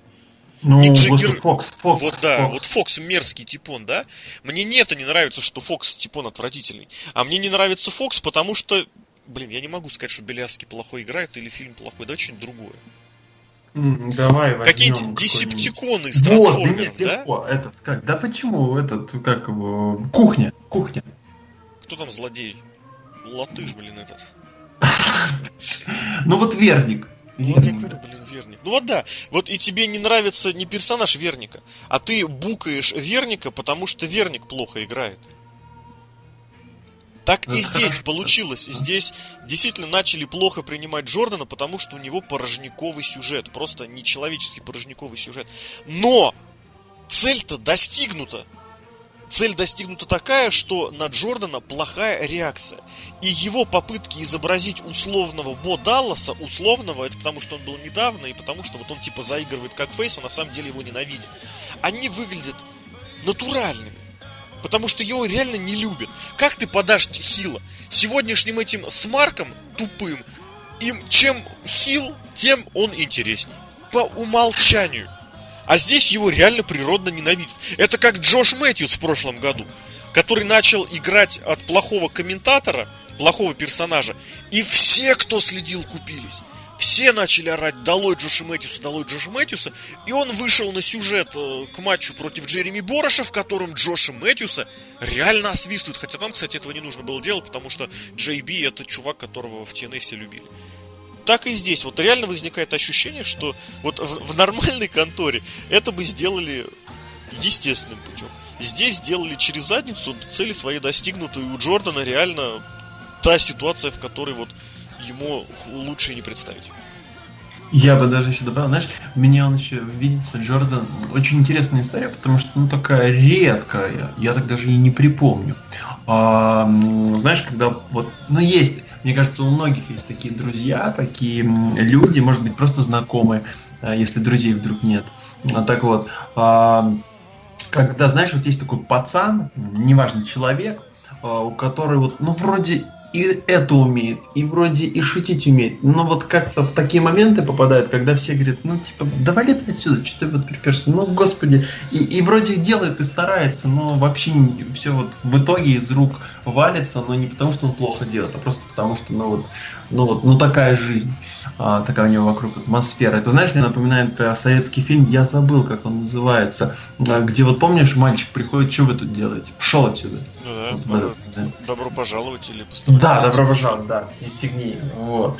Вот он мне напоминает этого мальчика. Ну, я его, ну, как бы, и мне это нравится, очень прикольно. Вот так вот у него получается, когда он вроде и сам такой Джордан, и вроде и не трус, и не боится, и готов там со сломанными ногами идти на Брона Строумана и из последних сил проиграет, но будет стараться до конца. Но люди ему все равно кричат вслед: пошел вон отсюда. Он вроде хороший парень, вроде неплохой. Вот про матч здесь, вот про весь матч ничего не скажу, просто потому что не видел, но вот идею, как мне кажется, ухвачено просто очень и очень хорошо. Тот момент, когда сюжет спасает матч, какой бы он ни был, я бы так сказал. Вполне. При том, что, опять же, претензий ни к одному из исполнителей здесь по умолчанию быть не может. Да, если все хорошо. Давать оценку, знаешь, вот не видя матча, можно, знаешь, поставить крепкую четверку с плюсом и не промазать. Да. Ладно, потом... Вот, кстати, про четверку, да? Давай. Сережка что-нибудь добавит? Про что? Про матч? Да. Джейсона Джордана и его командного партнера и против его соперников? Да. Нет, я его не смотрел. Ну, тут да, мы упустили. Лок, не все такие профессионалы, ты же понимаешь. Да. Чтобы отсматривать вообще все. Ладно, давай пойдем дальше. Чемпионский титульный бой, который тоже заявлялся давно, от которого ожиданий в плане сюрпризов никаких не было по результату. Все прекрасно понимали, что Строуман никаким образом не будет ни удержан, не удержит сам, что победит Леснер, что удержит он Кайна. Это схема. Я очень хорошо помню, когда я в первый раз в такую ситуацию попал, вот, наблюдая за Pay-Per-View WWE, и уже вот находясь вот так, ну, в плотном графике отслеживания того, что происходит. Когда создается матч, причем создается матч за титул, организуется, и этот матч многосторонний, и тут вот сразу, казалось бы, уже можно задуматься, но ты еще не задумываешься, потому что ты не так давно вернулся к просмотру. И в этот матч добавляется какой-нибудь большой рестлер-ветеран. Я с этим столкнулся, вот дай бог не соврать, это был шестой или седьмой. Нет, это не шестой точно, потому это был Мик Фоли, это был все-таки седьмой год. Или восьмой. Нет, в восьмом, по-моему, уже Фоли к тому времени свалил. В общем, это было лето седьмого года, и Мика Фоли поставили в бой многосторонний за чемпионский титул. Пятисторонний, нет? Да, многосторонний, да, пятисторонний. Да. Бобби Лэшли там. И Бобби Лэшли в этом матче тоже был. Я думал, ты скажешь, что там был еще Букер, потому что Букер там тоже был. Но не важно. Суть в том, что прекрасно, вот я теперь понимаю, что ветеранов такие матчи добавляют для того, чтобы их удерживать. Ну, это очевидно, это нормально, это понятно. Потому что никто из молодых и перспективных не пострадал.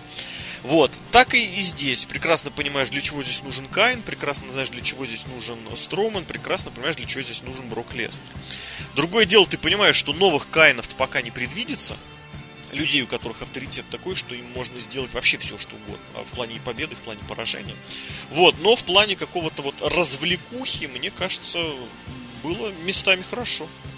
Вот единственное, конечно, да, прибавить бы темпулечки, чтобы это даже... Пулечка нормально была. Ну вот чуть-чуть бы поразогнать, поменьше провисонов вот таких вот между. У Кейна всегда провисоны в матчах практически. Поэтому с этим уже сложно. По 130 лет все вместе. Да, ну так потому и говорю. Поэтому я начал с того, что новых Кайнов не предвидится. Вот.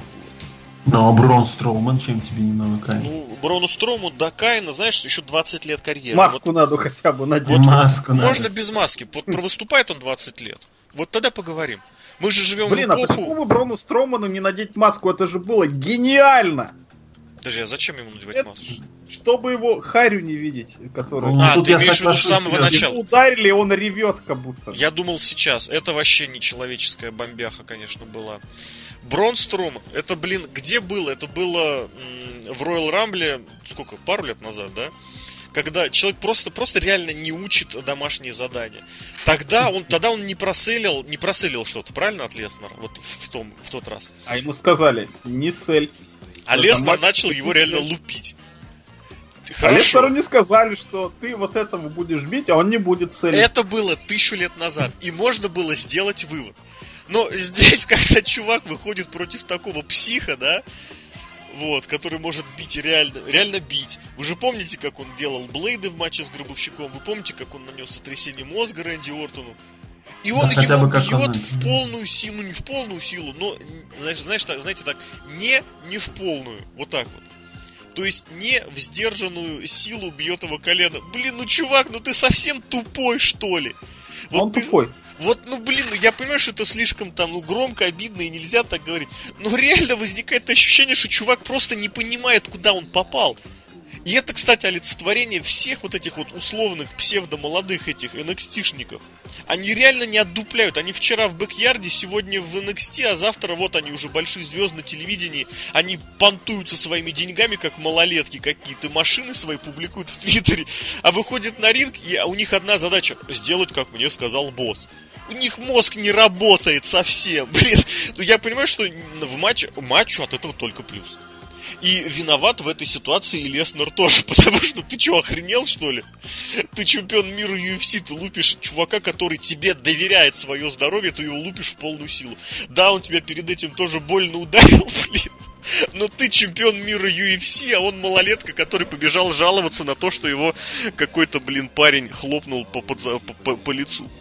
Это очень смешно и очень грустно одновременно. Но мне кажется, просто в каком-то смысле Винс понимал, что Броун тупой, Леснер его разобьет, и чтобы Леснер не убил Броумана вживую, а он добавил Кейна, типа, ну ты разними их, если что.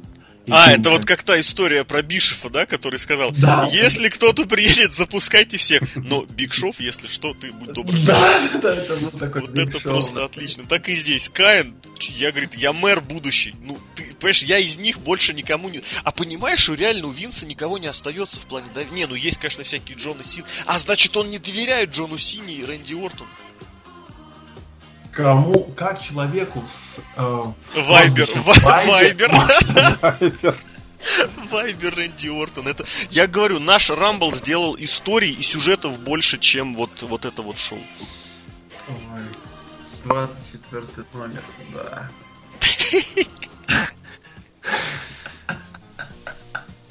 Как ужас. Ну и да, наверное, напомним, что снова у нас новый победитель. У нас пока двухкратных нету. Вот.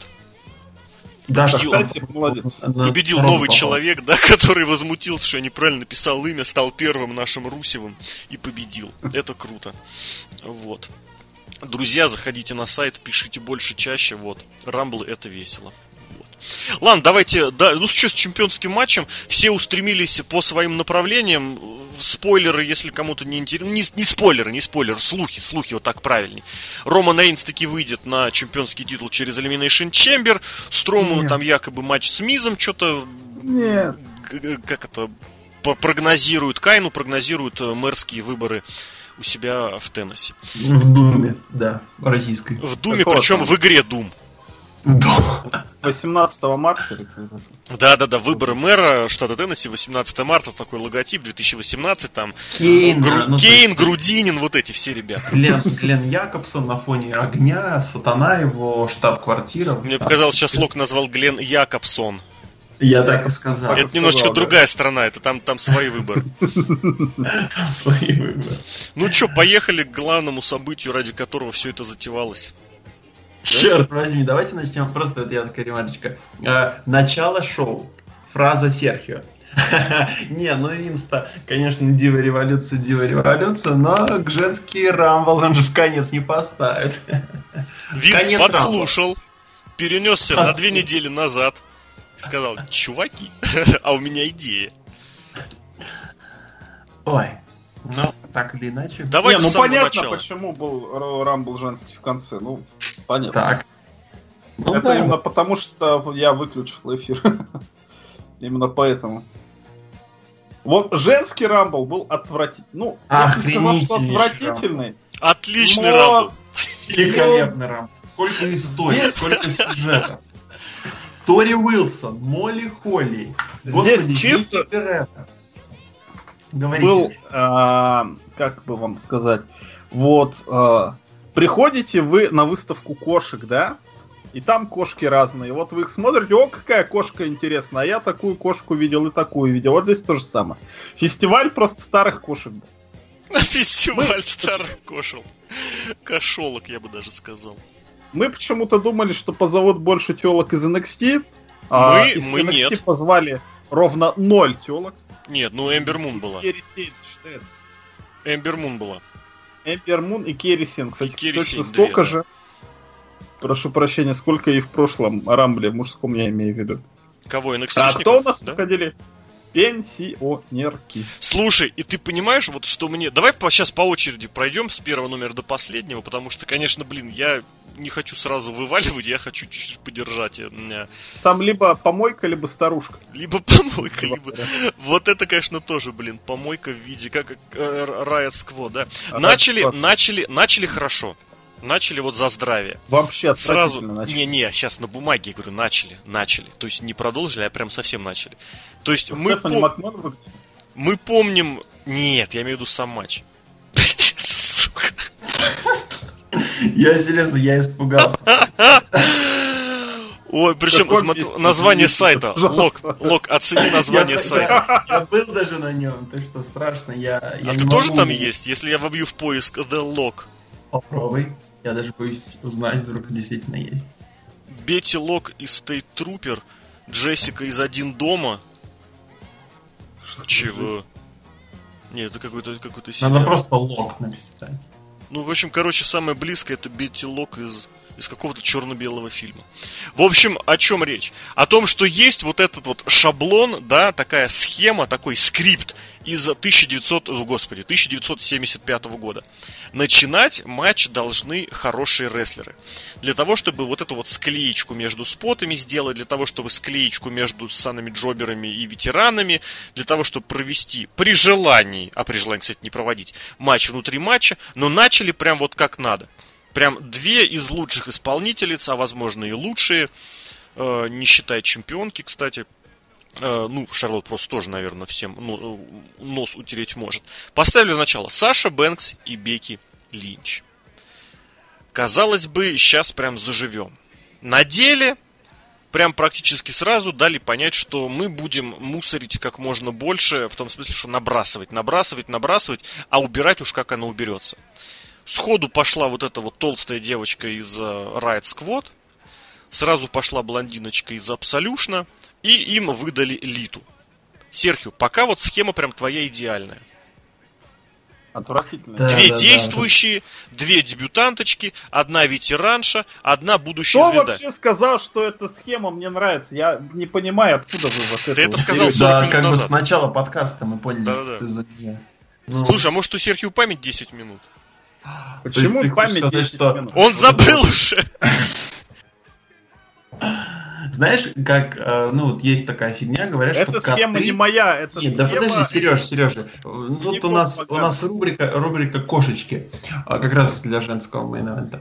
Говорят, что коты, если дверь закрываешь, они как бы вот это пространство не понимают, и для них кажется, что закрытая дверь – это новая дверь, они этого не видели. То есть они, допустим, там, корм, голуби, дверь.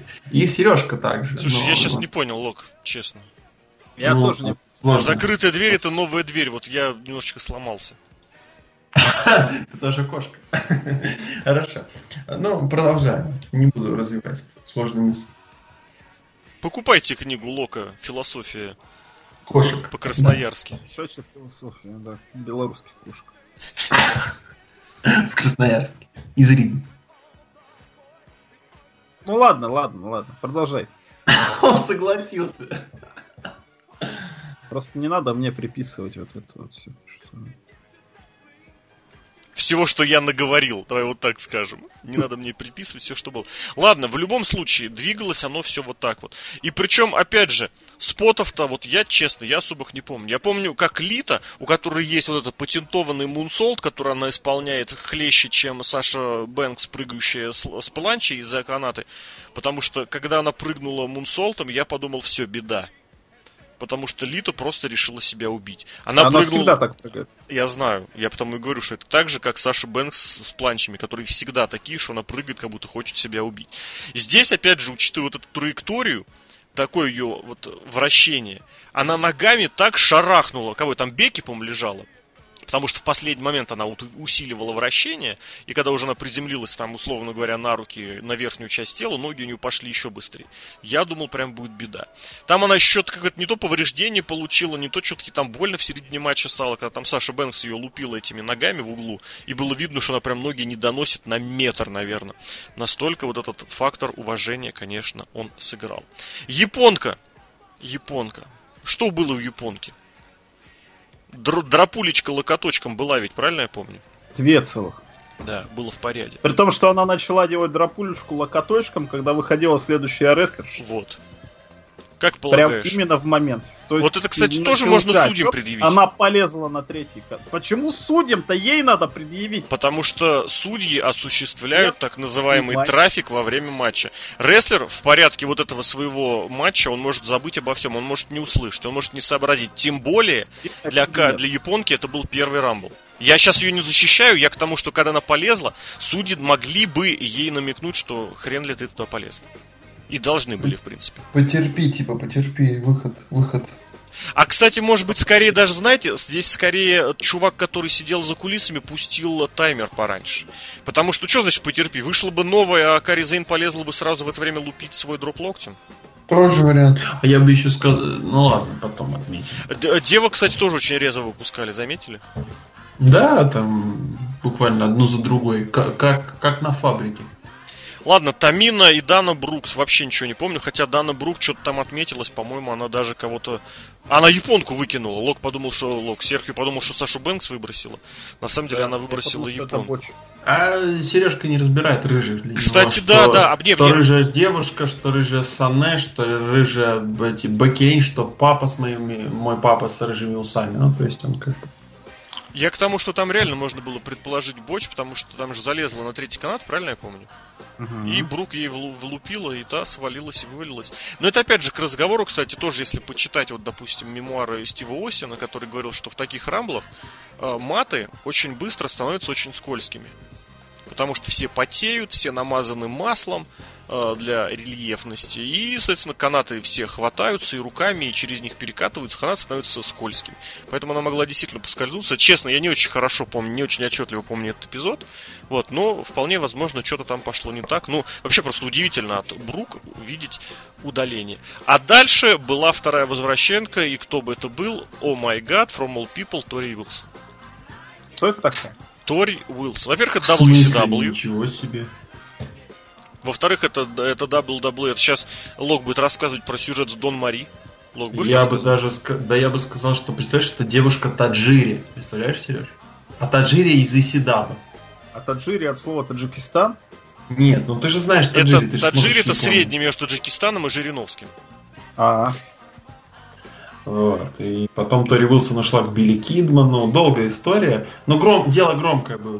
Леш, подтверди. Ну, я скажу так, что по большей части, конечно, я думаю, ее помнят либо вот по этим апсидабовским семейным приключениям, либо как из нее во втором, в третьем году делали прям чуть не порнозвезду на ринге WWE.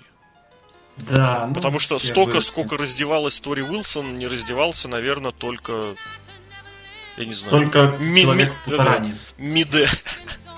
Это ваш кит. Я хотел вспомнить Мидеона, который тоже даже голым бегал. Ну да, кстати, я когда искал момент, который скинул Шатковскому, там был матч на разодевание между Тори Уилсон и Триш Стратус. Каждый матч каждого понедельника и субботы у Тори Уилсон. Но я хочу сказать, что вот мне Тори Уилсон визуально прям вообще прям что-то как-то вот она мне не то что не нравилось, вот как-то вот какое-то такое неприятие. А вот тут она выходит какая-то человеческая прям нормальная тетка. Ну и 43 года уже. Ну и что теперь делать? Что, в 43 люди уже не люди, что ли? Там дальше были и более возрастные ребята, скажем так, девчонки, я бы даже сказал. 44 это жесть, конечно. О, господи, Сережа, давайте дальше. Лив Морган, вот эта девушка из Dragon Age. Нет, сначала Соня Девиль. Вот эта псевдолесбиянская ломатница. Давай, Лок, загоняй. Лив Морган, когда впервые прозвучало слово «помойка». Да я не помню этого. Я смотрел быстрые перемотки на Трамбл. Я вот это непрофессионал. Да, но именно в этом моменте мы как раз заговорили о том, что Riot Squad — это помойка. И что самое главное, вот реально лучше-то и не скажешь. Потому что какое-то полное отсутствие понимания, намерений и перспектив, что с этим делать, как с этим делать. Но при этом большое желание сделать именно это. Вот. Divas Revolution. Divas Revolution. Fuck de Tomorrow, как говорится. Ладно, кто дальше? Молли Холли. Молли Холли вообще молодец. Вот вообще. Это было весело. Круто. Как минимум. Но, кстати, тоже WCW. Ну, с Лансом Штормом была в команде, по-моему, если не ошибаюсь. Она, кстати, младше. Она начинала, я тебе скажу, с Рэнди Сэвиджа. Не-не-не, в WWE, по-моему, с Hurricane Helmsом, Лэнсом Штормом. Это было уже в 2002 году, я вспоминаю, да. Когда она, как ее звали, мисс... Нет, Нора Грюнвальд и мисс... Блин, как ее звали-то, ё-моё. Не Майти Молли, а Майти Молли это... Майти Молли это еще позже, когда она с Урагана начала. Мисс Мэднесс, нет, по-моему? Что-то такое, нет было? Мисс Мэднесс, молодец. Да, она мисс была, она выходила как раз такой в короночке. Вот, и как раз, да, вместе с ней были Мадуза и великолепная Джордж. Вместе с Рэнди Сэвиджем они тусовались. Но вышла, конечно, она прям реально. Ей не хватало только палок для скандинавской ходьбы, вот мне кажется. Такая бодрая, свежая походка прям. Тренер, знаешь, такой, йога-тренер. Тобольского спортзала. В Тобольске есть спортзал, ну да. Потом вышла любимая женщина Сережи. Да. И Русева тоже. Ах, этот любовный треугольник. Вот этот, о котором Русев и женщина не знают. Славный даже не в курсе, да. Это тот момент, когда одна прямая не знает, что она гипотенуза. Вот я бы так сказал. Я бы их Катитон назвал больше. Нет, Кать!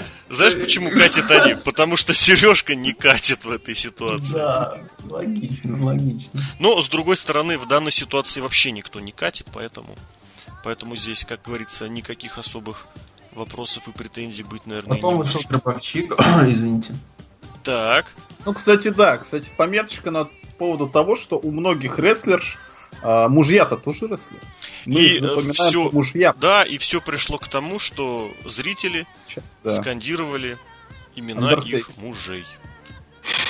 Помните, это в каком матче было? Я забыл в этом, в Money in the Bank, когда скандировали имена мужей рестлерам уже было. И это было отвратительно, но об этом никто никаких выводов не сделал. Снова всех впихнули, и снова все чем-то непонятным занимались. Я, опять же, уже был в процессе подготовки к выходу, и поэтому немножечко упустил. Интересно, а вот если Орландо Джордан выходит, ему тоже орут? Пимпинала когда выходит? Пимпинал? Не, Пимпинала, по-моему, он я не знаю, ориентацию Пимпинала. Так или иначе, Пимпинала очень крут, как и Орландо Джордан. Понятно.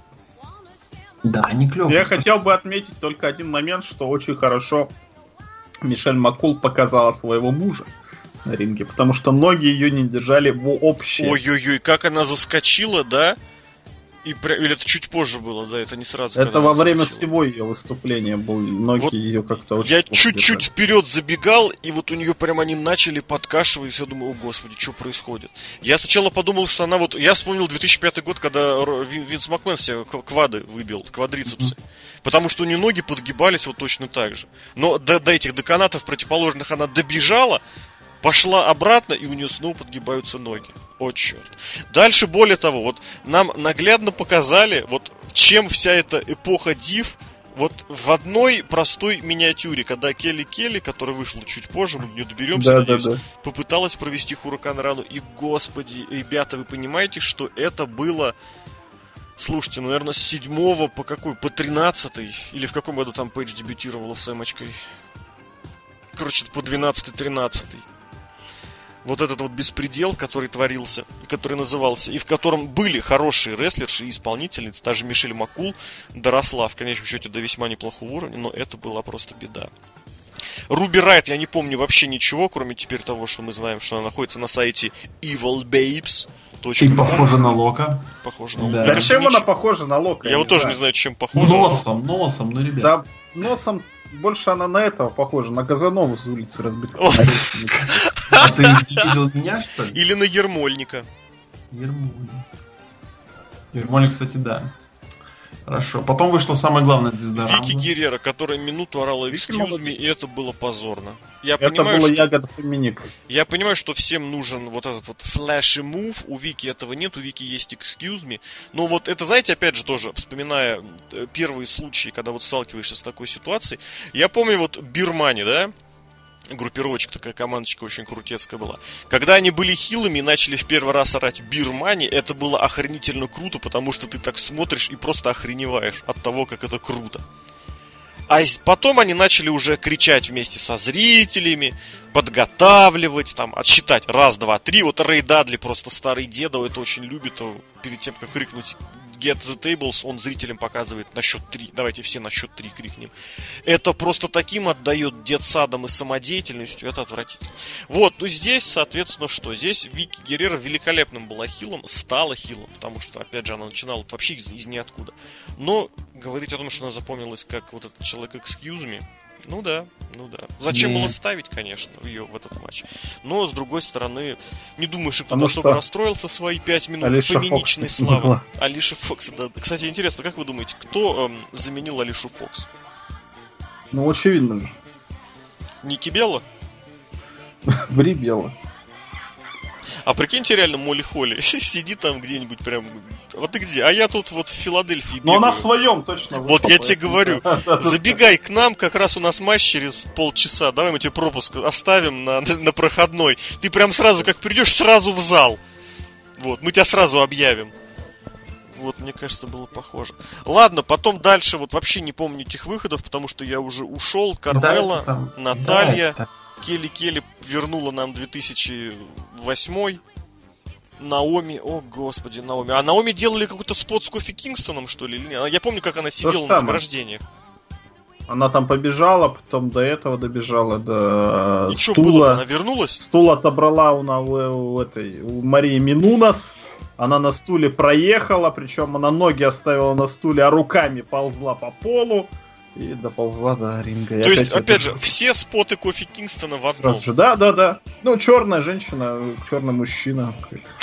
Винс, небось, когда смотрел этот матч, говорит: давайте Кофи сделает вот это. Ему говорят: это не Кофи, это Наоми. Да похрен, пусть сегодня зовут как угодно. Ладно, дальше вышла очень старая Жаклин. Вот я не помню почему, но Жаклин я помню. Но она была очень старая. Она постарела, да, очень сильно. Жаклин была очень старой, прям беда бедовна. Хотя, кстати, ну сколько, полтинник-то есть, наверное, да? Лок, как там, за 50 вообще жизнь есть? Есть такая хорошая песня «Мужичок за 50», но очень грустная. Очень грустная, кстати, я тоже ее помню, но только вот заход я почему-то помню. Она была в КВН, она была подложкой у какой-то команды из Уфы года 4 назад в первой лиге. Да, серьезно? Да. Я тебе скажу так, если тебе за 50... и ты в этом районе еще красишь лицо белой краской, то ты можешь заработать 200 тысяч. Очень сложно было, да, я даже не сообразил сразу. Да, серьезно? Да, ну... Ух, ладно, но только это один мужичок за 50, да? Другой мужичок за 50 должен красить не в белое, а в черное, и не лицо, а бороду. Да, и волосы тоже. На стриженной голове. И выходить на Ро-25, говорить что-то непонятное. И уходить, а потом жена за него падает на ринге. Сейчас ты о ком? О другом молодом человечке. А, ему 50 нет, да? Ты о ком? О гробовщике, о ком? Нет, я про Голдберга вообще-то. Я вообще думал, что вы немножко про Хогана, но тот просто кричит очень плохие вещи. И усы с бородой он никогда не красил, кроме сюжетного Хогана. Черная, голливудского периода. У него свое? Нет? Я это тоже покажу. Хоган блондин всегда ж прирожденный. Всегда? Я как бы не рассматриваю. Поэтому... Нет, я к тому, что красил бороду. Ну, Голдберг? Нет. Который Страж Галактики снимался. Да, ну он под 50. Под 50. Мне кажется, знаете, вот если Батиста под 50, то большинство рестлеров, которые выходили в Royal Rumble, они под шафе. Под шафе был Шумакер. Под шафе был Ураган. Давайте добежим, уже осталось мало. Найя Джекс, Эмбер Мун. Найя Джекс, расскажите, что было. Там что-то было. На жирное. Спасибо. Лок? Нет, ничего серьезного. Она вышла, ее толпой... Ну нет, она там типа местный Биг Шоу. Сережа, изобрази. А, Биг Шоу выходит. Ну типа никто выкинуть не может. Вот. Но она продержалась там около что 20 минут, что ли. Так она там повыкидывала всех, во-первых. Да, а потом ее тоже толпой выкинули. Потом ее за канат выкинули, потом она как этот, вылазила, как, я не знаю... Как чудовище какое-то из-под кровати. Чудовище. Нет, вспомните, как Эйс Вентура вылазил из носорога. Вот примерно так же. Ну, примерно так же, только носорог вылазил из Эйс Вентуры. О, господи. Хорошо. Там потом вышла Луна. Моя новая любимая рестлер. Лунка? Луна. Лунка. Лунка, это у тебя. Ой, опасно, ой, опасно. Ой, опасно. Лунка у тебя в Тюмени, когда идешь на зимнюю рыбалку. Фух, Пиджера. Продолжаем. Ладно, а матч пока продолжается, мы так потихонечку. Кто там еще был? Бет Феникс, Микки Джеймс. Нет, подождите. Бет Феникс единственный человек, который поучаствовал в мужском и в женском раунде. Да, это важно. И это, кстати, важно, что даже не единственная женщина, а единственный человек. Оценил, да? Да, неплохо. Вот это Divas Revolution. Потому вот что тут хочешь не хочешь, а это реально. Вряд ли это... Нет, это можно, конечно, повторить. Сантино Морелло сейчас придет и повторит через год, через два, там, через 10. Хорнсвогель это можно спокойно сделать. Хорнсвогель женщина? А, господи, а кто ж тогда смотрел? С другой стороны, а почему бы и нет? Давай дожимаем потихонечку, прям быренько. Про Бэт Феникс отличный момент был с Наташкой, когда они обнялись, и потом Наташка ее ударила и выкинула. Это прям топчик. Не, ну, допустим. Это как Шон Майклс и Крис Джерик. Как будто как... вот он реюнин. Вот это как Роман Рейнс и Сет Роллинс полчаса раньше. Ну подожди, Сережка, там же был прекрасный рамбл. Ну кончились у меня нервы, все, давай заканчивай. Пока я матом не начал ругаться. Потому что там дальше еще две белые, блин. Я очень сдерживаюсь, потому что реально было две белые. Одна бела выкинула другую белую, как вот 2 минуты назад одна Наталья выкинула Бэт Феникс. Это там сказали, почему это снимали Total. Давай, расскажи сам вот сейчас подробно, но кратенько. Скажи, чтобы мы отчитались, отработали, как говорят на радио, этот сюжет. Так, жена Джона Сины сначала вышла, потом жена Дэниела Брайана вышла. Никто их не ожидал. Это был большой камбэк. У них есть свое шоу на телеканале Е. И они на этот телеканал Е приехали, точнее, с операторами телеканала Е и засняли этот момент. Все, финита ля комедия, пожалуйста, уходите. Все победила, ура. Одни 16 минут снимали, да, это? Да. Понятно. Ну, это все время, которое они находились на ринге, ты хочешь сказать? Ну, я думаю, они снимали ровно 16. Минуты 4, выход и элиминирование. Секунду они снимали, элиминирование. Не, ну она долго на ринге была. Реально. Да, ну, я к тому, что после того, как Ники Белла элиминировала Бри Беллу, можно было не оставаться. Так и получилось. Ну, значит, не так, 16, значит, минуты на 3 меньше. Выкинули. Суть не в этом, ладно. Потом была Бейли, которую выбросила Саша Бэнкс, и все тоже сказали: ух ты, а они же союзники.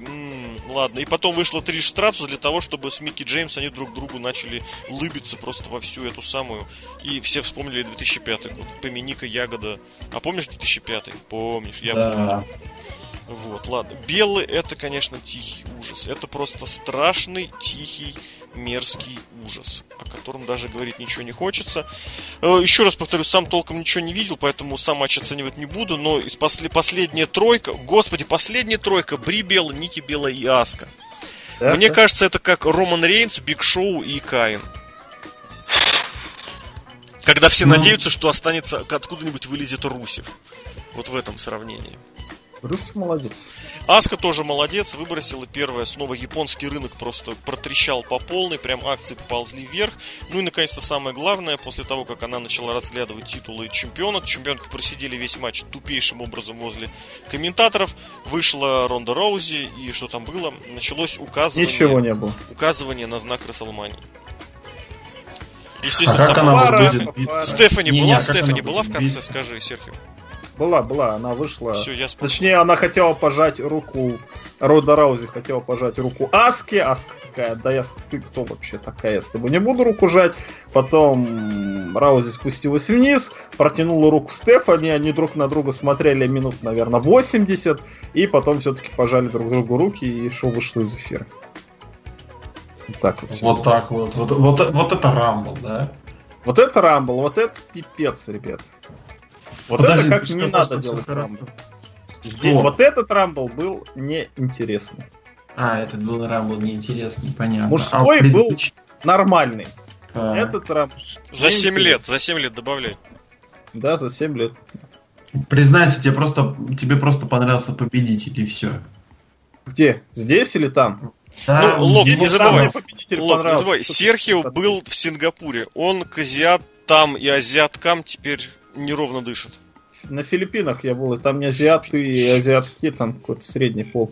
Вот, кстати. И Лок, тоже не забывай, что сейчас из нас троих Серхио ближе всего к Японии. Хорошо, японский рынок — это его.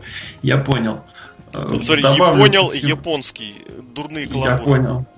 Да. Я только добавлю к тому, что... Ну, еще такая старая мысль про то, что вот этот вот Рамбл в мейн-эвенте, историческое зрелище, Ронда Роузи и прочее. Господи, WWE — самая лицемерная ужасная контора, одна из самых лицемерных ужасных контор на свете, которая делает все либо ради денег, либо все потому, что Винс Макмен по-другому не умеет делать. Как-то все из-под тяжка, вот все эти закулисные чертовы игры, от которых только становится мерзко. Поэтому вся эта Divas-революция сделана не для того, чтобы кого-то там девушек запушить, чтобы там девушки радовались, смотрелись. Это все сделано лицемерно из-за всех этих социальных вещей. На этом играют, на этом поднимают деньги. Здесь такая же ситуация, поэтому это просто добавляет нотку противности ко всему. И как нам обещают уже после шоу, это только начало.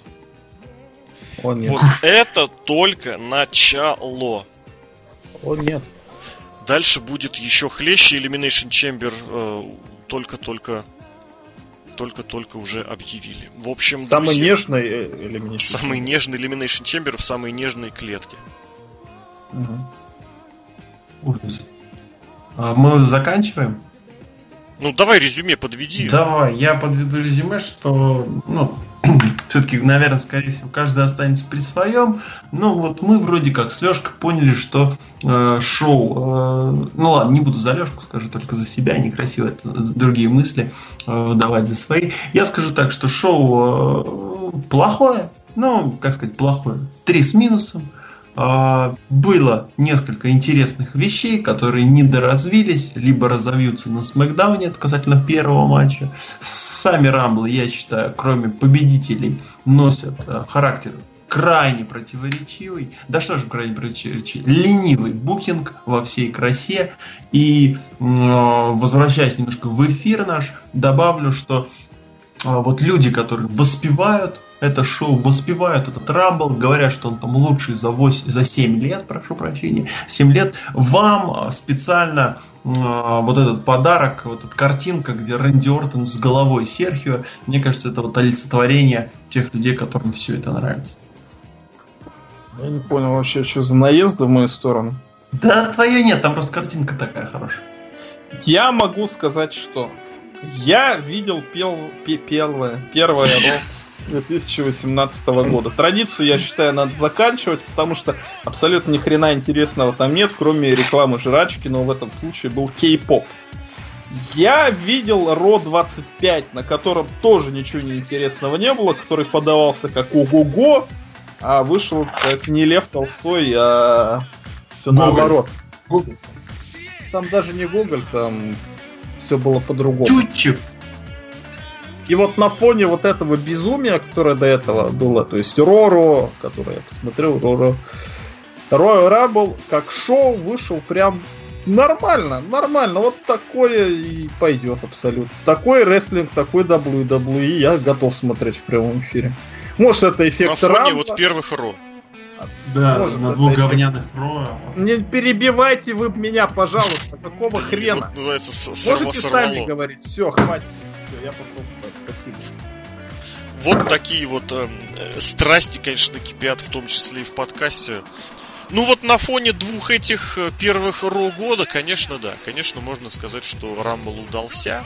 Но во многом потому, что это гиммик, это то, к чему мы привыкли. Это вот эти 30 выходящих человек, это вот перед выходом, это отсчет от 5 до 1, от 10, точнее, до 1. Это возвращение. Но по большей части, конечно, эмоции оставляют негативных. Я понимаю, что, может быть, у нас ожидания какие-то завышенные. Но как-то я даже не знаю, что здесь сказать. Хочется все-таки, чтобы это было зрелище, а не так. Ну вот, это вы здесь посмотрите, а на Смэкдауне мы типа все добьем. Или так оно и должно быть? Да черт его знает. Ну, как бы... Возможно, проблема в том, что я почему-то хорошо помню предыдущие рамблы, вот те, которые были с Остином, где побеждал. Да даже где игрок побеждал, хотя это было заранее известно там за 1000 лет, он тогда, я помню, 2002 рамбл, он вернулся в январе, и все понимали, в каком-нибудь... Ну, он, короче, там за 2 месяца вернулся, и все понимали, что рамбл он выиграет, но, блин, какой же там сильный рамбл был. Там был и Остин, и мистер Перфект вернулся, тоже продержался нормально. Но были... Ну, мне кажется, основная проблема вот меня даже претензия личная, что нету как таковых персонажей, нету каких-то персонажей, нету сильных личностей, и в итоге это превращается реально в джоб-фест, который, ну, из-за этого матч смотришь, ну, совершенно под иным углом.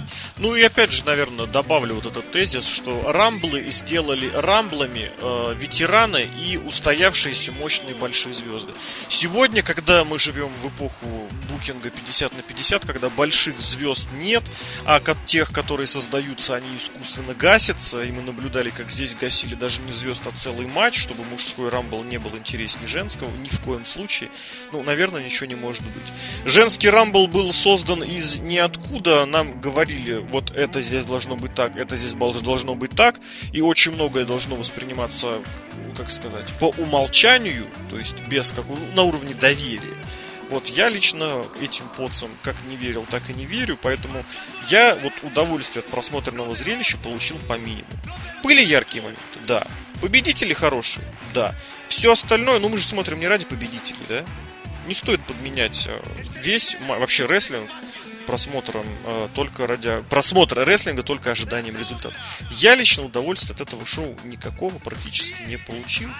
Вот. Хотя, наверное, другого ожидать было глупо, но вот действительно, как Серхио правильно сказал, эта контора просто тебя дискредитировала настолько, что ты уже не веришь по умолчанию ничему. Наверное, сворачиваться надо уже, Серхио уже спит. Давно а мы потихонечку тоже будем спроваливать, поэтому этот подкаст провели обозреватель весьplanet.net, Серхио М. Сергеев Вдовин, Александр Шатковский The Lock, Алексей Красилько, Злобный Росомаха. Всем всего отличного.